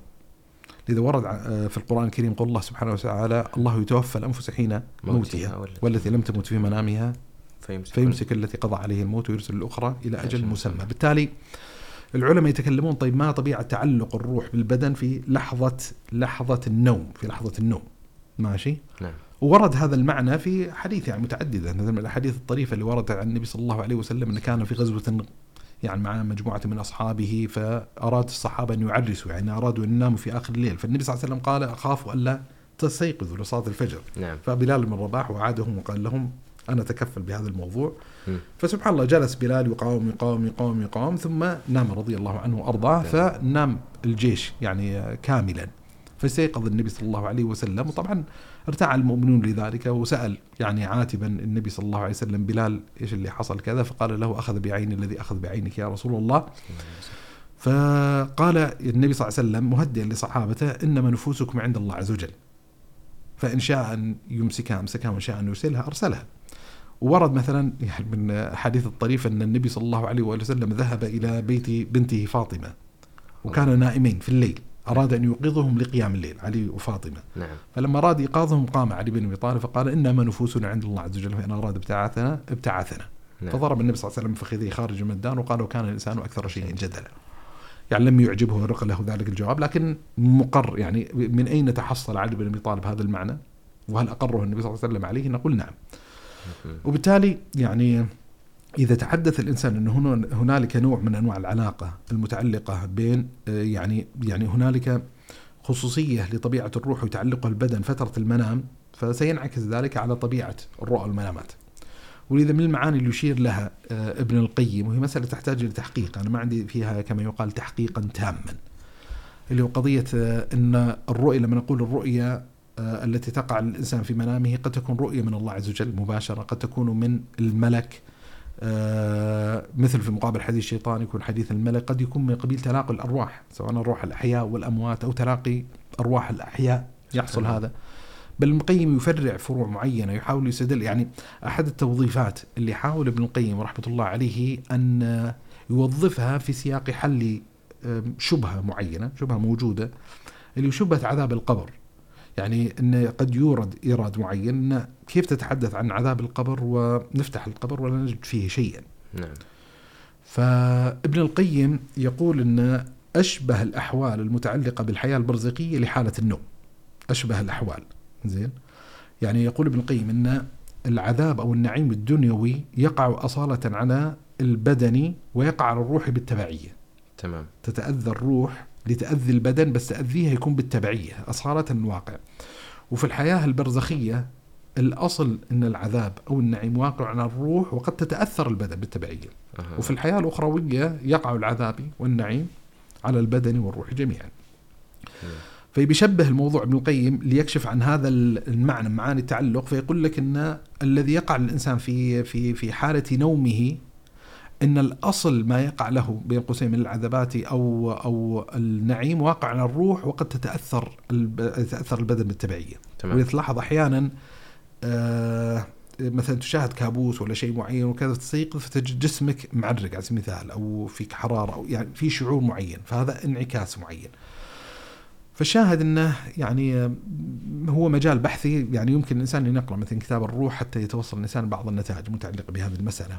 وبالمناسبة يعني في عدد من الكتب والمؤلفات الجيدة في هذا الإطار، ليس في خصوص قضية الروح لكن مفيدة، يعني في كتاب أظن لأحد المشايخ اسمه سهل العتيبي رسالة ماجستير أحكام الرؤى والمنامات عند أهل السنة والجماعة أحكام الرؤى. آه، في كتاب لطيف الحقيقة وكبير للشيخ مشهور حسن آل سلمان ومؤلف آخر معه ناسي المقدمات والممهدات السلفية حول الرؤى والمنامات أو السلفيات حول الرؤى والمنامات. كتابة جميلة وفي كتب والله كبيرة وصغيرة. يعني هو موضوع يعني كما يقال شيق والكتابات والأطروحات المتعلقة بهذا البحث شيق متعدده وكثيرة. طيب جميل جدا. إذا تحدثنا عن الرؤى والمنامات فممكن من أعظم المقامات وأشرفها اللي يتمناها الإنسان هو رؤية النبي صلى الله عليه وسلم كما ذكرت في المقدمة شيخنا. فإيش ممكن نتكلم عن هذا الباب وإيش الأشياء اللي ممكن مثلا الإنسان يعملها حتى يحظى بهذا الشرف العظيم وهذه النعمة؟ طيب طبعا من الأحاديث المهمة الواردة عن النبي صلى الله عليه وسلم في هذا الشأن قول النبي صلى الله عليه وسلم من رآني في المنام ف فقد رآني، من رآني في المنام فقد رآني، فإن الشيطان لا يتمثل بي، ماشي؟ جميل. ف يعني أحد الأشياء اللي صان الله عز وجل بها جناب النبي صلى الله عليه وسلم أن يمكن الشيطان من أن يتقمص دوره ويتقمص شخصيته وأن يتصور بصورته صلى الله عليه وآله وسلم في المنام. طيب هنا استطراد سريع. في حديث آخر من رآني في في المنام فسيراني في اليقظة إيه. ولا شيء من هذا القبيل. إيه. كيف ممكن نفهم هذا الحديث؟ طيب من رآني في المنام فسيراني في اليقظة فسيراني في اليقظة هو مشكلة الحديث هذا أنه ورد بروايات. يعني أول شيء ورد برواية عن النبي صلى الله عليه وسلم قال فكأنما رآني في اليقظة فكأنما أنه في تشبيه. ورد في رواية معينة فقد رآني. ماشي؟ اللي هو عن الرواية اللي سقناها قبل قليل. جميل. لأن ظاهر لفظة فسيراني في اليقظة أن قد توهم أو تدل على أن إذا رأى الرجل النبي صلى الله عليه وسلم في حال نومه فسيراه في حال يقظته وصحوه. هذا ظاهر. نعم. فالعلماء يعني إما أن يرجحوا رواية عن الروايه فيقولون لا الرواية الموثقة الأقوى المتعلقة بهذا الباب اللي هي رواية فقد رآني أو فكأنما رآني. يعني في اليقظة فكأنما يراني في اليقظة. وعلى المسلك الجمع إنه ممكن إنه نقول فسيراني في اليقظة ماشي نقبلها ونقبل الرواية الأخرى. فيكون تفسير بعض العلماء يقول إن هذه خصوصية لمن كان في زمن النبي صلى الله عليه وسلم. يعني بمعنى أن الرجل في زمن النبي صلى الله عليه وسلم إذا نام ورأى النبي صلى الله عليه وسلم في منامه فسوف بين قوسين يهاجر مثلا النبي صلى الله عليه وسلم يلتقي بالنبي صلى الله عليه وسلم في حجه فسيراه صلى الله عليه وآله وسلم في اليقظة. هذا اتجاه لبعض أهل العلم. بعض أهل العلم يقول فسيراني يعني مش يرى النبي صلى الله عليه وسلم فسيرى تأويل رؤيته في اليقظة. هذا اتجاه علمي. بعض العلماء وهذا أظن عليه الجمهور والاكثر فسيراني في اليقظة يعني فسيرى النبي صلى الله عليه وسلم يقظة يوم القيامة. طبعا فيرد اعتراض معين يقول لك طيب إذا كان يعني سيارة النبي صلى الله عليه وسلم يقظة في الآخرة فإيش الامتياز والاختصاص؟ صحيح. يعني أن عامة أهل المحشر يسيرون النبي صلى الله عليه وسلم يوم القيامة. فيقولون لا أن هذا يدل على فضيلة. على فضيلة أن هنالك نوع من أنواع الرؤية المخصوصة ليست هي من من قبيل الرؤية المطلقة بل هي رؤية آه، تدل أن سيرى النبي صلى الله عليه وسلم في الآخرة على حالة حسنة متعلقة به هو آه، وطبعا في الإطار الصوفي المغالي يعتقد أن من رأى النبي صلى الله عليه وسلم في المنام فسيراه في اليقظة يعني في الحياة الدنيا.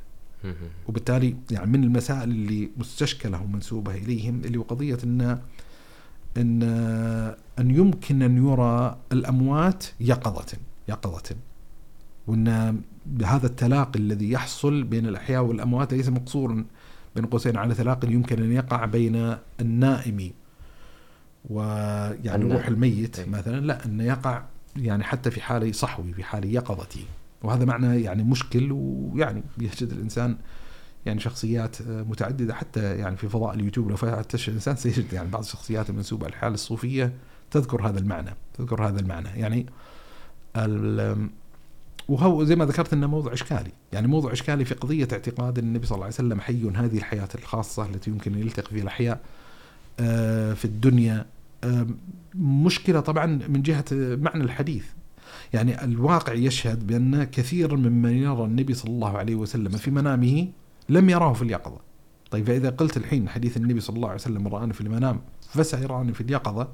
تكون كذبت حديث إيه كأن في يعني إن نسبة النبي صلى الله عليه وسلم الكذب. ف لا أعرف يعني قولا معتبرا محققا يعني يجب الاعتماد عليه من قول أهل العلم اللي يجوز مثل هذا بل هو تجويزه إشكال وخطأ. لكن عودا لقضية قول النبي صلى الله عليه وسلم من رآني فقد رآني فإن الشيطان لا يتمثل بي. العلم مختلفين في في قضية الحين من رآني فقد رآني. يعني هل يلزم أن أن تصح الرؤية رؤية النبي صلى الله عليه وسلم أن يرى على هيئته وصفته صلى الله عليه وآله وسلم. صلى الله عليه وسلم. ولا هو في عموم الأمثال المضروبة؟ يعني بمعنى أنه من قبيل الأمثال المضروبة في المنام فحتى لو رأى النبي صلى الله عليه وسلم على خلاف حاله فهو في حقيقة الأمر رأى النبي صلى الله عليه وسلم لكن يحتاج هذا الرؤية المنامية نوع من أنواع التعبير أو التأويل. ماشي؟ فمن العلماء من يقول أنه كل من رأى النبي صلى الله عليه وسلم في المنام فهو قد رأى النبي صلى الله عليه وسلم ومن أهل العلم بدءا من ابن عباس رضي الله عنه وأرضاه أن في أثر منقول إن رجل أتاه وادعى أن رأى النبي صلى الله عليه وسلم في يقظته فقال صفه لي فبدأ يصف فقال فقد قد رأيته يعني. وبالتالي هذا يؤكد أهمية الاهتمام بشمائل النبي صلى الله عليه وسلم معرفه صفاته الخلقية صلى الله عليه وآله وسلم. وإن طبعا هنا امتياز يقع لصحابة النبي صلى الله عليه وسلم لا يقع لمن بعدهم. يعني امتياز الصحابي إن إذا رأى النبي صلى الله عليه وسلم بصغيرته التي يعرفه في المنام هو يقطع ويجزم ان هذه الصورة هي صورة النبي صلى الله عليه وسلم. الله. من بعدهم يصعب عليه تحقيق هذه الدرجة من درجات القطع والجزم، لكن ممكن يغلب على ظنه بحكم الاشتراك الموجوده بين الصفات التي قرأها وطلعها من سيرة النبي صلى الله عليه وسلم وبين صفات ذلك المري، وفي كلام منقول عن القرافي يؤكد هذا القول وأنا اميل طبعا إلى القول الثاني. وبكل حال يعني إن رأى رجل النبي صلى الله عليه وآله وسلم في المنام فأمره بأمر يخالف سنته وهديه صلى الله عليه وسلم فيجب عليه أن يقطع ويجزم بأن ما رآه في المنام ليس النبي صلى الله عليه وسلم. صلى الله عليه وسلم. ليس النبي صلى الله عليه وآله وسلم. ف آه، نسأل الله سبحانه وتعالى أن يكرمنا سبحانه وتعالى برؤيته صلى الله عليه وآله وسلم. آمين يا رب. هذا ما يتعلق برؤية النبي صلى الله عليه وسلم. طيب هل يمكن للإنسان أن يرى غير النبي صلى الله عليه وسلم من الأنبياء؟ آه يعني من ناحية التجويز العقلي نعم العلماء ينصون على انه ممكن يرى الإنسان الملائكة. ووقع لعبد الله بن عمر وقع للنبي صلى الله عليه وسلم بطبيعة الحال. رؤيا الأنبياء ممكن ممكن أن يرى. لكن العلماء يظنهم يناقشون مسألة أن هل للأنبياء نفس الاعتبار الذي وجد النبي صلى الله عليه وسلم؟ لما قال النبي صلى الله عليه وسلم من رآني في المنام فقد رآني فإن الشيطان لا يتمثل بي بمعنى الشيطان لا يمكنه الله عز وجل يتمثل بصور الأنبياء والرسل. فبعض العلماء يقولون نعم إن إذا رأى الرجل إبراهيم أو موسى أو عيسى أو نوح عليهم الصلاة والسلام ف يكون ذلك من قبيل آه، الرؤيا فالشيطان لا يتمثل اشتراك العلة. لكن يرد الإشكال طبعا اللي هو كيف يستطيع الإنسان الاطمئنان إلى أن الشخص الذي رآه هو هو نبي يعني حق. النبي حق يعني على صورته. لأن ماشي عندنا قدر يعني مثلا النبي صلى الله عليه وسلم قال في حق إبراهيم الخليل عليه الصلاة والسلام ورأيت إبراهيم فإذا أشبه الناس به صاحبكم. يعني النبي صلى الله عليه وسلم. فعلى الأقل نقدر نعرف قدر مجمل مما يتعلق بقضية موسى وعيسى عليه الصلاة والسلام. لكن الصورة التفصيلية يصعب على الإنسان أن يتحقق بها. نعم. بعض العلماء يقولون لا أن ورد هذا المعنى مخصصا للنبي صلى الله عليه وسلم فلا يعمم على غيره. الله لكن بكل حال يعني ما يراه الإنسان في منامه لاحظ نوعين يعني حتى يعني يتضح لخصوص المسألة. هنالك رؤى معينة لا تفتقر للتعبير هي هي منطبقة واضحة مثل ما مثلا فكانت تقع آه، يعني كفلق الصبح. نعم. إن آه، لم تكد رؤيا المؤمن آه، آه، تخطئ. مثلا آه، آه، يعني مثلا من الأمثلة مثلا الواردة في ال في ال في القرآن الكريم قصة إبراهيم الخليل. إني أرى في المنام إني أذبحك. هذا النوع ما يحتاج لتاويل وتعبير نعم. صح ولا لا؟ نعم.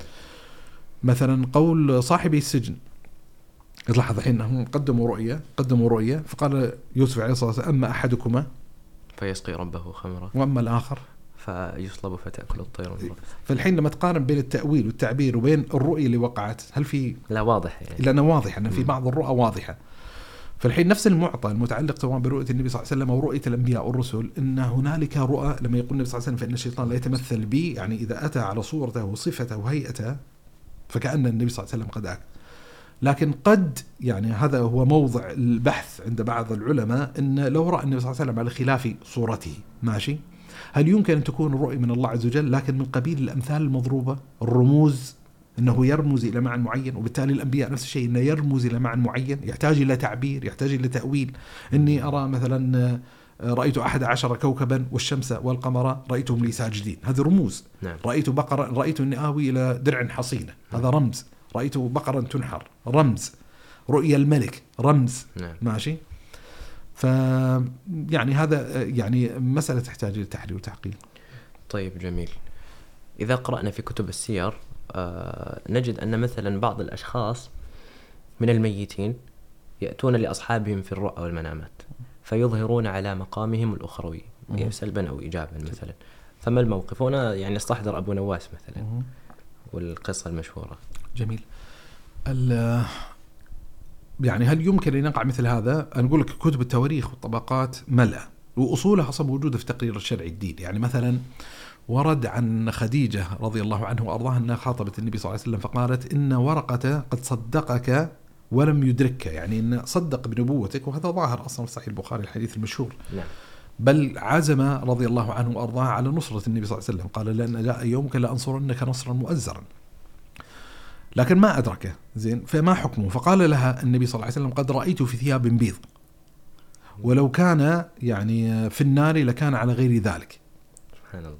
فهذا مثلا أحد المبشرات وهذا قصدي يوجد لك أصل على فكرة يعني بطبيعة الحال إن إن مقام النبي صلى الله عليه وسلم ورؤيا النبي صلى الله عليه وسلم والرؤيا الأنبياء حق رؤيا الأنبياء حق بس على الأقل هي آه، تضع الأصل. مثلا من الإقرارات النبوية اللي تدل على شيء ما يتعلق بهذا الباب حديث جميل ورد اظن صحيح الإمام مسلم حديث الطفيل بن عمرو. حديث الطفيل بن عمرو الدوسي نعم. صحابي المشهور وقصة إسلام بني دوس وكذا فشاهد جزء من الحكاية والقصة أن الطفيل بن عمرو الدوسي وصاحب له هاجر إلى المدينة. فاجتووا المدينة يعني ما ارتاحوا للمقام فيها وممكن أصابهم مثلا من حمى يثرب أو أصابهم يعني جزء من الوجع أو الغربة. فصاحبه أخذ مشاقص المشقص اللي هو النصل حق السهم وقطع بها براجمه، البراجم اللي هي المفاصل الموجودة في هذا في الأصابع. إيه، في أصابع فانثال الدم انه يعني هذا حتى مات رضي الله عنه وارضاه إنه انتحر. سبحان فحزن عليه الطفيل بن عمر فرآه في المنام في هيئة حسنة. الطفيل رأى صاحبه في المنام في هيئة حسنة فقال ما صنع الله بك؟ قال أكرمني بهجرتي للنبي صلى الله عليه وآله وسلم. لكن العجيب في الرؤيا أن الرجل كان مغطي يديه. فقال ما لي يديك. فقال قيل لي لن نصلح منك ما أفسدت. يعني الله عز وجل أكرمه وأنعم عليه وكل شيء لكن موضع الجراحات الموجودة في اليد ما يعني ما عادها الله عز وجل على ما كانت عليه. وأن قيل أن نصلح فالنبي صلى الله عليه وسلم بمقتضى فالطفيل بن عمرو ذهب للنبي صلى الله عليه وسلم واخبره الرؤيا فبمقتضى الرحمة النبوية قال وليديه فاغفر وليديه فاغفر وليديه فاغفر. فهذا كذلك يؤكد على مبدأ اللي هو قضية إن الطفيل بن عمرو الدوسي رأى صاحبه على هيئه حسنة فذهب مبشرا النبي صلى الله عليه وسلم فالنبي صلى الله عليه وسلم دعا بتلك الدعوات. مثلا من الأخبار اللي في هذا الباب مثلا الطريفة سبحان الله هذا أذكر قريته في أحد الأرواح لابن القيم ويتكلم كتاب جميل وممتع ولذيذ. ويعني يبتعث في الإنسان بواعث الترغيب على الله عز وجل والإقبال عليه والدار الآخرة وما اعد الله سبحانه وتعالى لأوليائه من النعيم المقيم في الجنان، فمن القصص العجيبة سبحان الله اللي نقلها اللي قصة لأبو العلاء الهمذاني، أبو العلاء الهمذاني أحد العلماء وأحد الكتبيين في التاريخ الإسلامي، أحد عشاق الكتب، نعم. له يعني قصص وأخبار وتراجم وحكايم متعلق بهذا الباب، لكن من القصص سبحان الله العجيبة اللي, اللي ذكرها ابن القيم وذكرها غيره.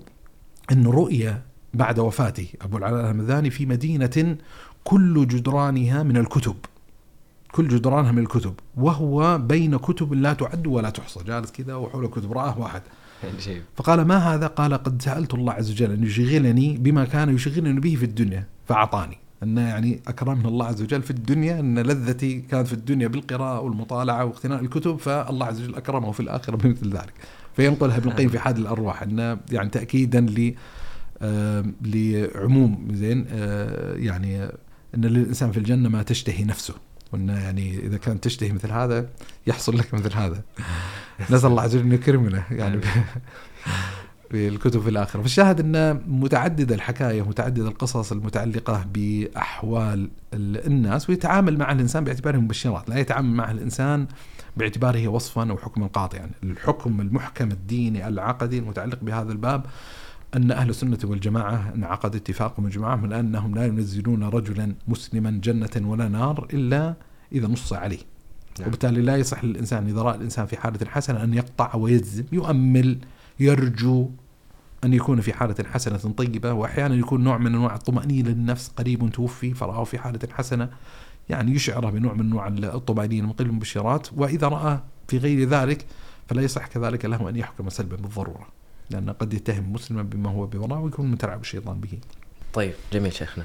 في قضية من ناحية المنامات اللي يعبر عنها بال lucid dreaming باللغة الإنجليزية فإيش حكمها وإيش آه، يعني طالب في ترجمة ال lucid dreaming يعني هذه ترجمة. طيب ال lucid dreaming أنه يعني الإنسان يكون في منام فيؤتى القدرة على التحكم في مجريات هذا المنام مثلا. جميل. يعني اللي أفهم السؤال إن الإنسان يكون في منام واعي إنه في منام. أيوه. جميل. ال ال طبعا هذه الظاهرة أظن كثير من الناس قد يدركها ويعيشها يعني أنا أتذكر شخصيا بعض الأحلام ومنامات معينة أن في أثناء الحلم واعي أن أنا موجود في حلم. نعم. وما أخفيك لما يصير الإنسان في هذه الحالة يشعر بحالة من حالات النشوة والفرح لأن لأن أذكر سبحان الله بعض الأحيان يكون فيها نوع من أنواع الخوف أو شيء معين ومع ذلك لست خائفا لأن أعرف أن أنا في مجرد حلم. إيه. هذا حصل الموقف.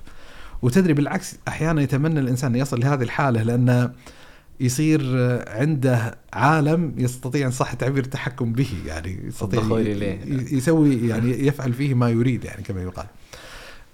سبحان الله أذكر يعني أنا طبعا بعيد لها عهد شوي لكن أذكر إن مر علي في مواضع في كلام ابن تيمية إنه نص على إمكانية وقوع مثل هذا وإنه يقع لبعض الناس وكذا. في النبوات أذكر يعني ذكر شيء من هذا. حتى العلم الطبيعي التجريبي يعني قصدي رصدها كظاهرة إنسانية بشرية مرصود. يعني مثل ما نرصد ظاهرة الأحلام ظاهرة ال nightmares اللي هو الكوابيس. الكوابيس زين. يسمونه إيش؟ اللي في مصطلح ثالث terrors كذا شيء.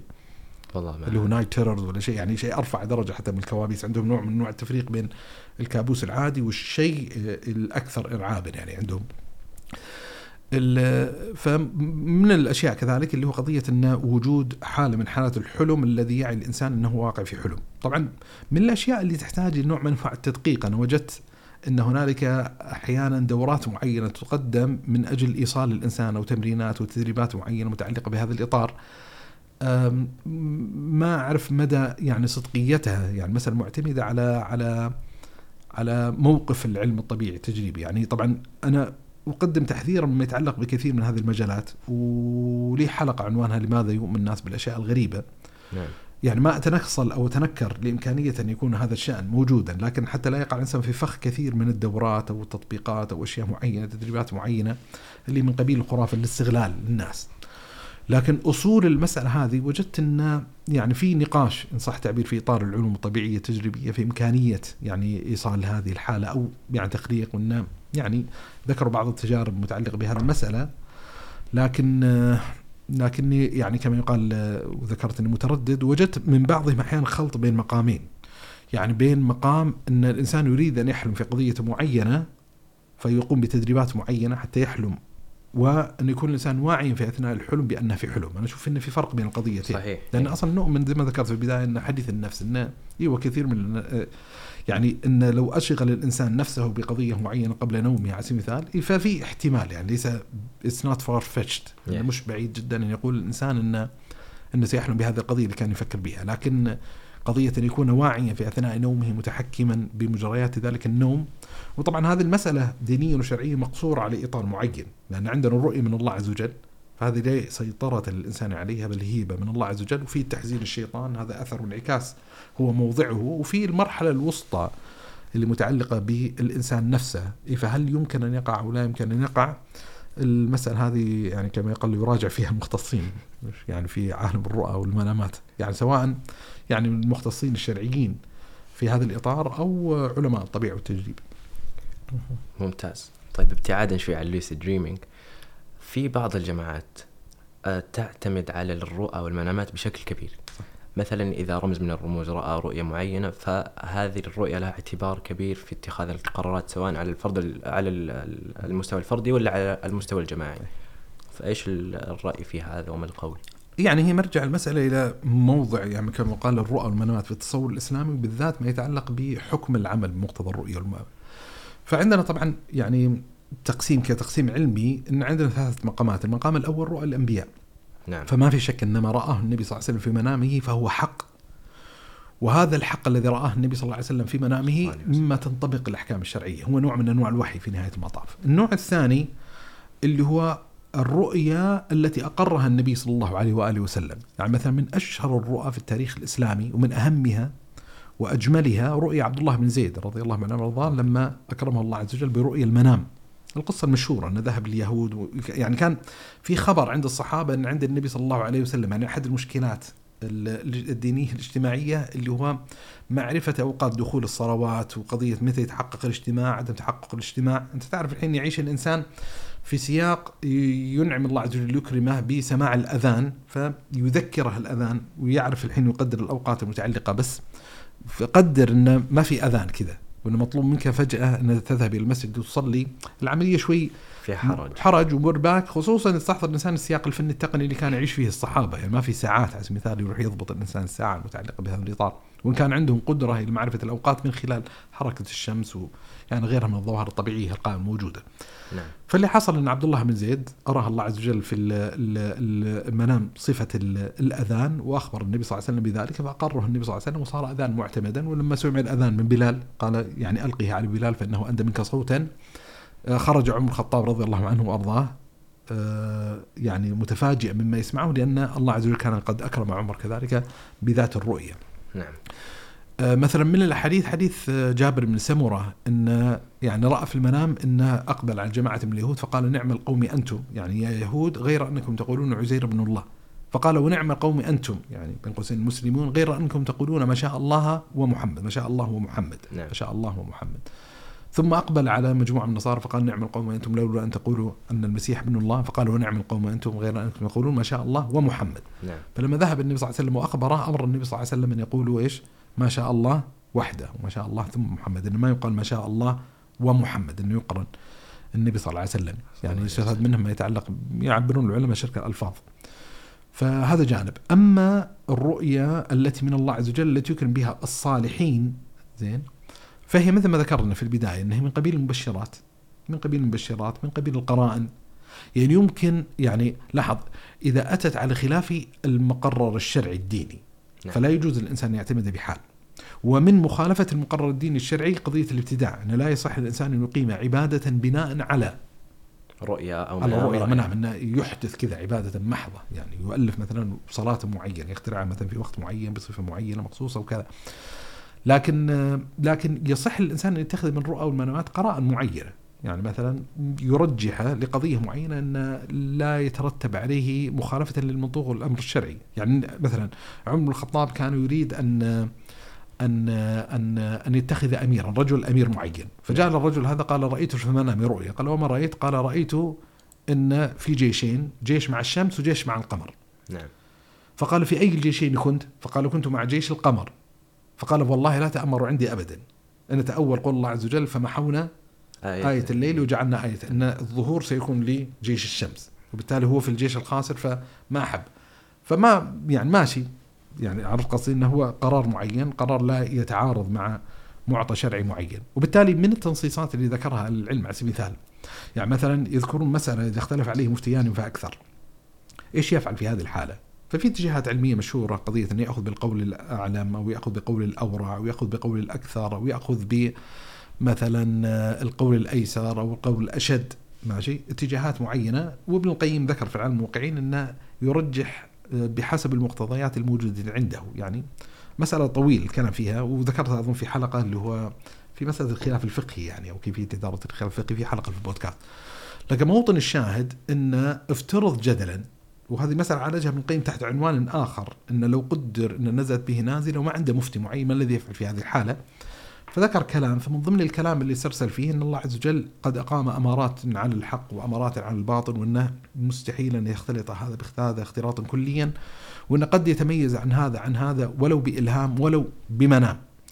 فشاهد افترض جدلا أن الإنسان لم يجد من أدوات الترجيح لأحد الاتجاهات على أحد الجهات الأخرى أو عند قرار حياتي معين لم يستطع الترجيح إلا بمعطى معين فما في بأس في مثل هذه الحالة أن يتخذ من الرؤية قرينة ترجح لي في هذا الباب جميل. طبعا من الملاحظات يعني ذكرني سبحان الله من ذكرت المنام وكذا بعض الناس عنده من الأوهام أو من الأغلاط المتعلقة بقضية الاستخارة يعني عندنا مثلا من العبوديات العظيمة أن الإنسان إذا أقبل على أمر فإنه يستخير الله سبحانه وتعالى يجعل الخيرة بيد الله تبارك وتعالى, وتعالى. اللهم إن نستخيرك بعلمك واستقدرك بقدرتك الحديث المشهور حديث الدعاء ويصلي ركعتين من غير الفريضة نعم. بعض الناس يظن أن بعد ما يصلي هذه الصلاة إن هنالك معنى ينقدح في نفسه يجعله ميان لأحد الخيارين أو بالضرورة يرى مناما. فإذا ما رأى مناما راح صلى الاستقامة ثانية وثالثة ورابعة وخامسة حتى يرى في منامه شيئا. ماشي؟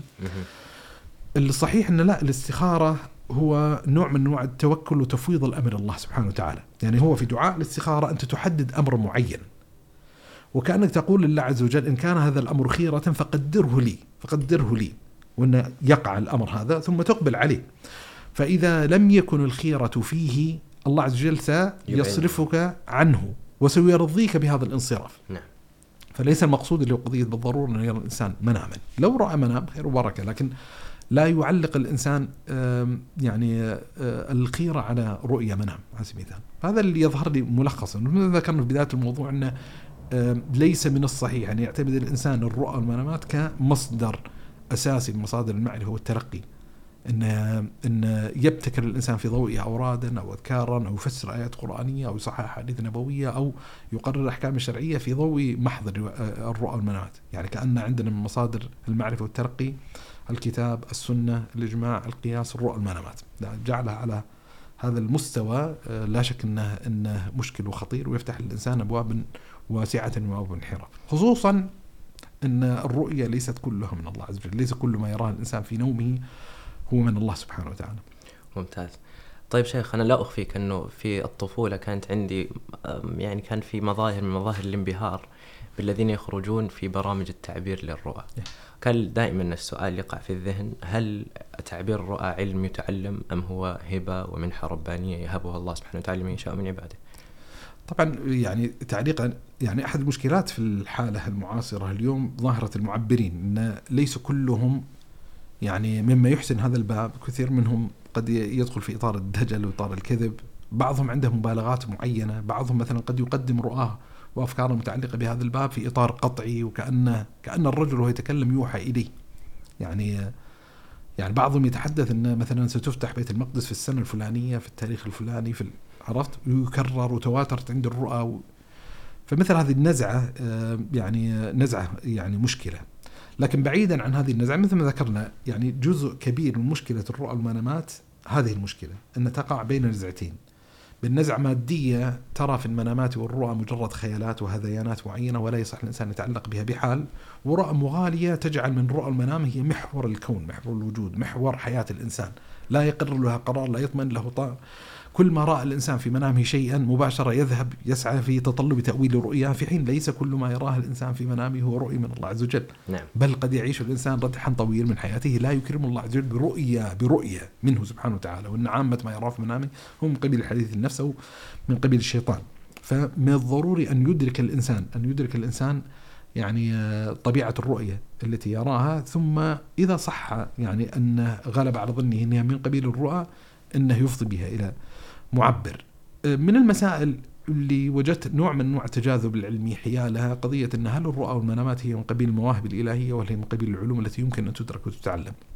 نعم فمن الناس من يرى إنه هو من قبيل يعني شيء شبيه بالإلهام الإلهي، شيء يهبه الله عز وجل إلى الإنسان هبه. آه، ومنهم من يرى لا إنه هو شيء يمكن أن يتعلم ويدرك. أنا ميال طبعا إلى- وهذا ألاحظ في طريقة أهل العلم في التعاطي مع هذه القضية إن إنه هو نوع من أنواع العلوم. لكن البشر متفاوتون في استعدادهم لتلقي هذه العلوم. العلوم بشكل عام. يعني مثلا من القصص الطريفة المنقولة عن الخليل بن أحمد الفراهيدي اللي هو مؤسس علم العروض نعم في الشعر. نعم. فكان عنده أحد التلامذة أراد أن يأخذ عنه علم العروض يتعلم عليه العروض وكذا فاللي حصل انه ما ما واضح التلميذ هذا يعني لم يفتح الله عز وجل عليه في باب العروض فقال له قسم هذا البيت أعطاه بيت إذا لم تستطع شيئا فدعه وجاوزه إلى ما تستطيع ففهم التلميذ الرسالة وانصرف عن هذا العلم. طبعا الطريف إن في أناس يعني لا يكرمهم الله عز وجل بذلك المستوى من الذكاء فيتفطن. يعني أحدهم مثلا كان عنده مشكلة في علوم النحو وكذا كذا فالشيخ يريد ان يوصل له رسالة بطريقة لبقة ولطيفة. قال أعرب هذا البيت إذا لم تستطع شيئا فدعه. فجلس التلميذ يحاول يعربه يعني. فالشاهد إن إحنا وين وصلنا؟ إيش دخلنا في الخليل بن أحمد الفراهيدي هذا تدري من عاداتنا في است- الإستطراد. يعني ال- الاست- الاستعداد لاستقبال العلوم طبيعة أيوه الاستعداد أيوه. الاستعداد أيوه. فأنا يعني ما أدري انطباع يعني نوع من أنواع التشبيهات أظنها المناسبة اللي هو قضية الشعر. هل الشعر هو محض ملكة ولا هي ملكة يبنى عليه تعلم؟ يعني بمعنى يعني حتى الناسي أحد العلماء ذكر قال إذا أردت أن تكون شاعرا فذكر عدد كثير جدا من الأبيات احفظها ثم انساها بحيث تتكون عندك هذه الملكة وتتكون عندك هذا العلم. فشاهد أن في شخصيات معينة عندها استعداد هذا الاستعداد يعني آه، يعمل عليه حتى يطور الإنسان كفاءته فيما يتعلق بهذه القضية. ماشي؟ فأنا هذا اللي أميل إليه إن قضية إن إن إنه هو علم يمكن أن يتعلم لكن الناس يتفاوتون في استعداد من استقبال هذا العلم. وإن من العوامل المؤثرة وهذه ذكرها الإمام القرافي ذكرها الإمام ابن القيم ذكر عدد من أهل العلم إن له تعلق بقوة النفس له تعلق بمستوى الإيمان والتدين يعني بحيث يكون الإنسان محطا لهبات الله عز وجل المتعلقه في هذا الباب. اللي يؤكد العلمية مثلا من من الحكم الجميلة اللي أبداها الحافظ بن عبد البر آه، رحمه الله عليه هو يناقش قضية سؤال النبي صلى الله عليه وسلم لصحابته عن الرؤى. فأحد الأوجه التي لا قد لا يتفطن لها الإنسان لما لبواعث النبي صلى الله عليه وسلم في سؤال صحابته عن الرؤى والمنامات أنه كانوا يريد أن يعلمهم صنعة التأويل. يعني يمارس عمليا يمارس عمليا أمامهم. أن هذه أحد الحكم النبوية المتعلقة بهذه المسألة. فهذا كله إذا كان فعلا هذا حكمة ثابتة يعني أو ممكنة عن النبي صلى الله عليه وسلم هذا يفتح أفق كذلك أنها هي من قبيل القضايا التي آه، تتعلم. طبعا مثل ما ذكرنا وأنا أشرت إشارة إن في من الرؤى والمنامات ما لا يحتاج إلى تعبير. يعني حتى الإنسان يعني آه، غير المعبر نفس ال- الذي رأى ذلك المنام ورأى ذلك أو رأى تلك الرؤيا يدرك المعنى المتعلق بها. نعم. وأحيانا قد تفضي بهذه الرؤية لمعبر فالمعبر يقول لك واضحة مثل ما وقع من يوسف عليه الصلاة والسلام في قصة صاحبي السجن. نعم. وفي رؤى معينة لا هي وهذا عامة الرؤى والمنامات أكثرها اللي حتى من قبيل الله عز وجل هي من قبيل الأمثال المضروبة. يقولون العلماء هي من قبيل الرموز. يعني آه، وهذه الرموز قد تكون منتزعة من دلالات قرآنية معينة من أحاديث نبوية معينة من أمثال سائرة بين الناس من تجارب حياتية إنسانية. يعني هذا الرمز يقدح في ذهنك ذلك المعنى نعم فكثير يعني إذا وهذه مسألة أظن مهم التنبؤ لها وهي أحد المشكلات المتعلقة في مجال التعبير. هنالك نوع من أنواع الرابطة بين الرموز المضروبة وبين التعبير. أحيانا تسمع بعض التعبيرات ما في أي رابطة متعلقة بين ال- الرؤية وبين التعبير. صحيح وتجد بعض المعبرين يعني أذكر من النكات الطريفة إن هذا أول مرة حياتي سبحان الله سمعتها من الشيخ الألباني رحمة الله عليه قديما سبحان الله أيام الكاسيت كنت أحط هذا وكانت معي الوالدة وأخوي دائما أخوي يتحدث بهذه القصة. أي. فكان الشيخ الألباني يتحدث وكذا فقال وهنا طرفة أو, أو هنا مسألة لطيفة يعني. فالشاهد يعني والحمد لله وافقت هذه المرة أنها طرفة لأن العادة إيه، أحيانا يقول لك وهذا معنى اللطيف ولا طريف ويصير المسألة يعني لا علاقة لها بالنكتة. بس هذه كان فيها نكتة. فالشيخ الألباني يتحدث يقول أن كان هنالك رجل يفتي لأهل بلد معين فاحتاج هذا الرجل أن يسافر فعين ابنه بين قوسين الجاهل أن يكون مفتيا في هذه المدينة. فقال لابنه قال يعني فقال لابن ان أنا جاهل ما أعرف يعني هذا. قال بسيط إذا أتاك سائل وسألك عن مسألة معينة فقل له فيها خلاف بين الناس على قولين. فقال له يمشي الحال كذا قال له يمشي الحال كذا. فكل من جاء له يسأله ويجاوب بهذه الطريقة يجاوب بهذه الطريقة يجاوب بهذه الطريقة حتى عرض له أحد الأذكياء. تفطن إن كل البني آدم كل ما جاب العالم يقول لهم في المسألة خلاف في المسألة خلاف فسأل سؤال قال أفي الله شك؟ أفي الله شك؟ فقال يا عبد الله اتق الله. يعني إجابة واضحة يعني هذا فقال لا أسائلك أفي الله شك؟ قال في المسألة خلاف. زين يعني على الطريقة اللي, اللي, اللي معتاد. فتجد بعض المعبرين سبحان الله ما تسأل عن رؤية معينة اللي يقول لك أن هذا زواج تتزوجه. في اضطهاد تحس كأنه حافظ قالب واحد وقاعد يقدمه. حقيقة الأمر أن هنالك نوع من أنواع الرابطة بين الرؤية وبين المعبر.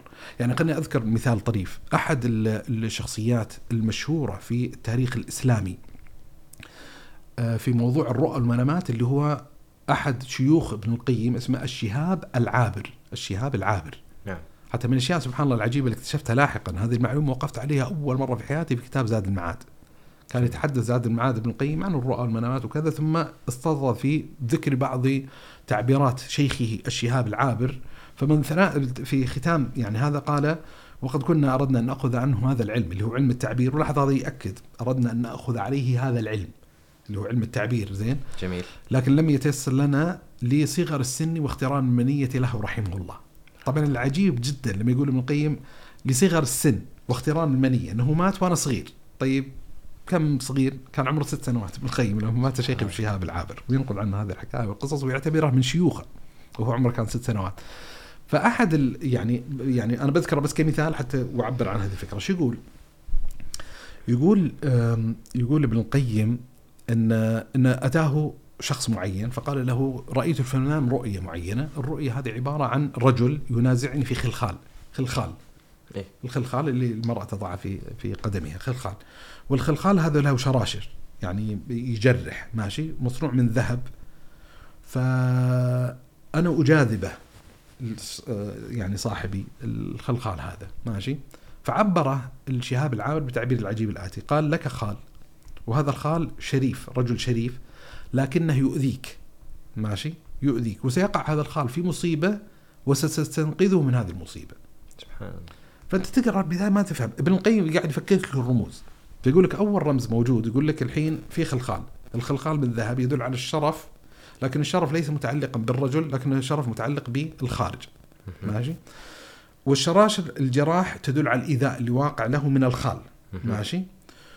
والرجل الجاذبة يدل أن الخال سيقع في إيذاء وأنه هو سيحاول يستنقذ خاله وأن لفظة خل خال كأنه قاعد يقول لصاحبه خلي خالي خلي خالي خل خال.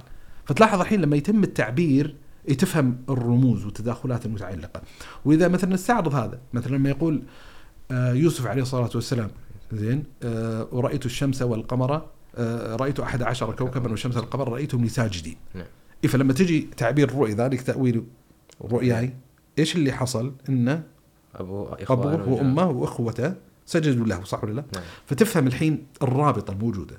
إن الكواكب زينة السماء وهؤلاء زينة كانوا في الأرض الشمس والقمر، طبعا أحد سبحان الله من هذه المعلومات اللي ظللت ردح طويل من حياتي على مستوى الصنعه التفسيرية. كنت أظن إن تأويل الشمس اللي هو مين؟ يعقوب عليه السلام. أيوه والقمر؟ أمه. أمه صح كذا. أي. بس هو الصحيح وتجد هذا عامة المفسرين إن الشمس كناية عن مين؟ عن الأم. والقمر كناية عن الأب. سبحان الله. إلا أن القمر مذكر والشمس مؤنثة. ماشي؟ آه. فيعني بس هذا له يعني تعلق. وغيره مثلا رؤية الملك. زين؟ لاحظ أن الرموز الموجودة الرؤى النبوية إذا استعرضها الإنسان سيجد هذه الرابطة. فأحد الأشياء اللي يحتاج أن يدركها الإنسان أو من الإشكالات أو الأخطاء اللي تقع لكثير من المعبرين إنه يخلق حالة من حالات الفصل والعزلة التامة بين طبيعة الرؤية وطبيعة الرموز المضروبة، ولذا إذا خلقت هي مس... لاحظ هذا اللي الانطباع الموجود هي ليس محض إلهام. ليس أمر من قبيل خوارق العادات، ليس قضية معنى يقدح في النفس لا صلة له ولا علاقة بقضية الرؤية، أنت أخبرت في رؤية فالله عز وجل يقدح في نفسي معنى معين، لا. المعنى اللي ينقدح في نفسك هو التوصل عبر بوابة الرمز. المثل المضروب في المنام إلى المراد، إلى المطلوب، ما الذي يراد ان يكشف لك. طيب جميل جدا.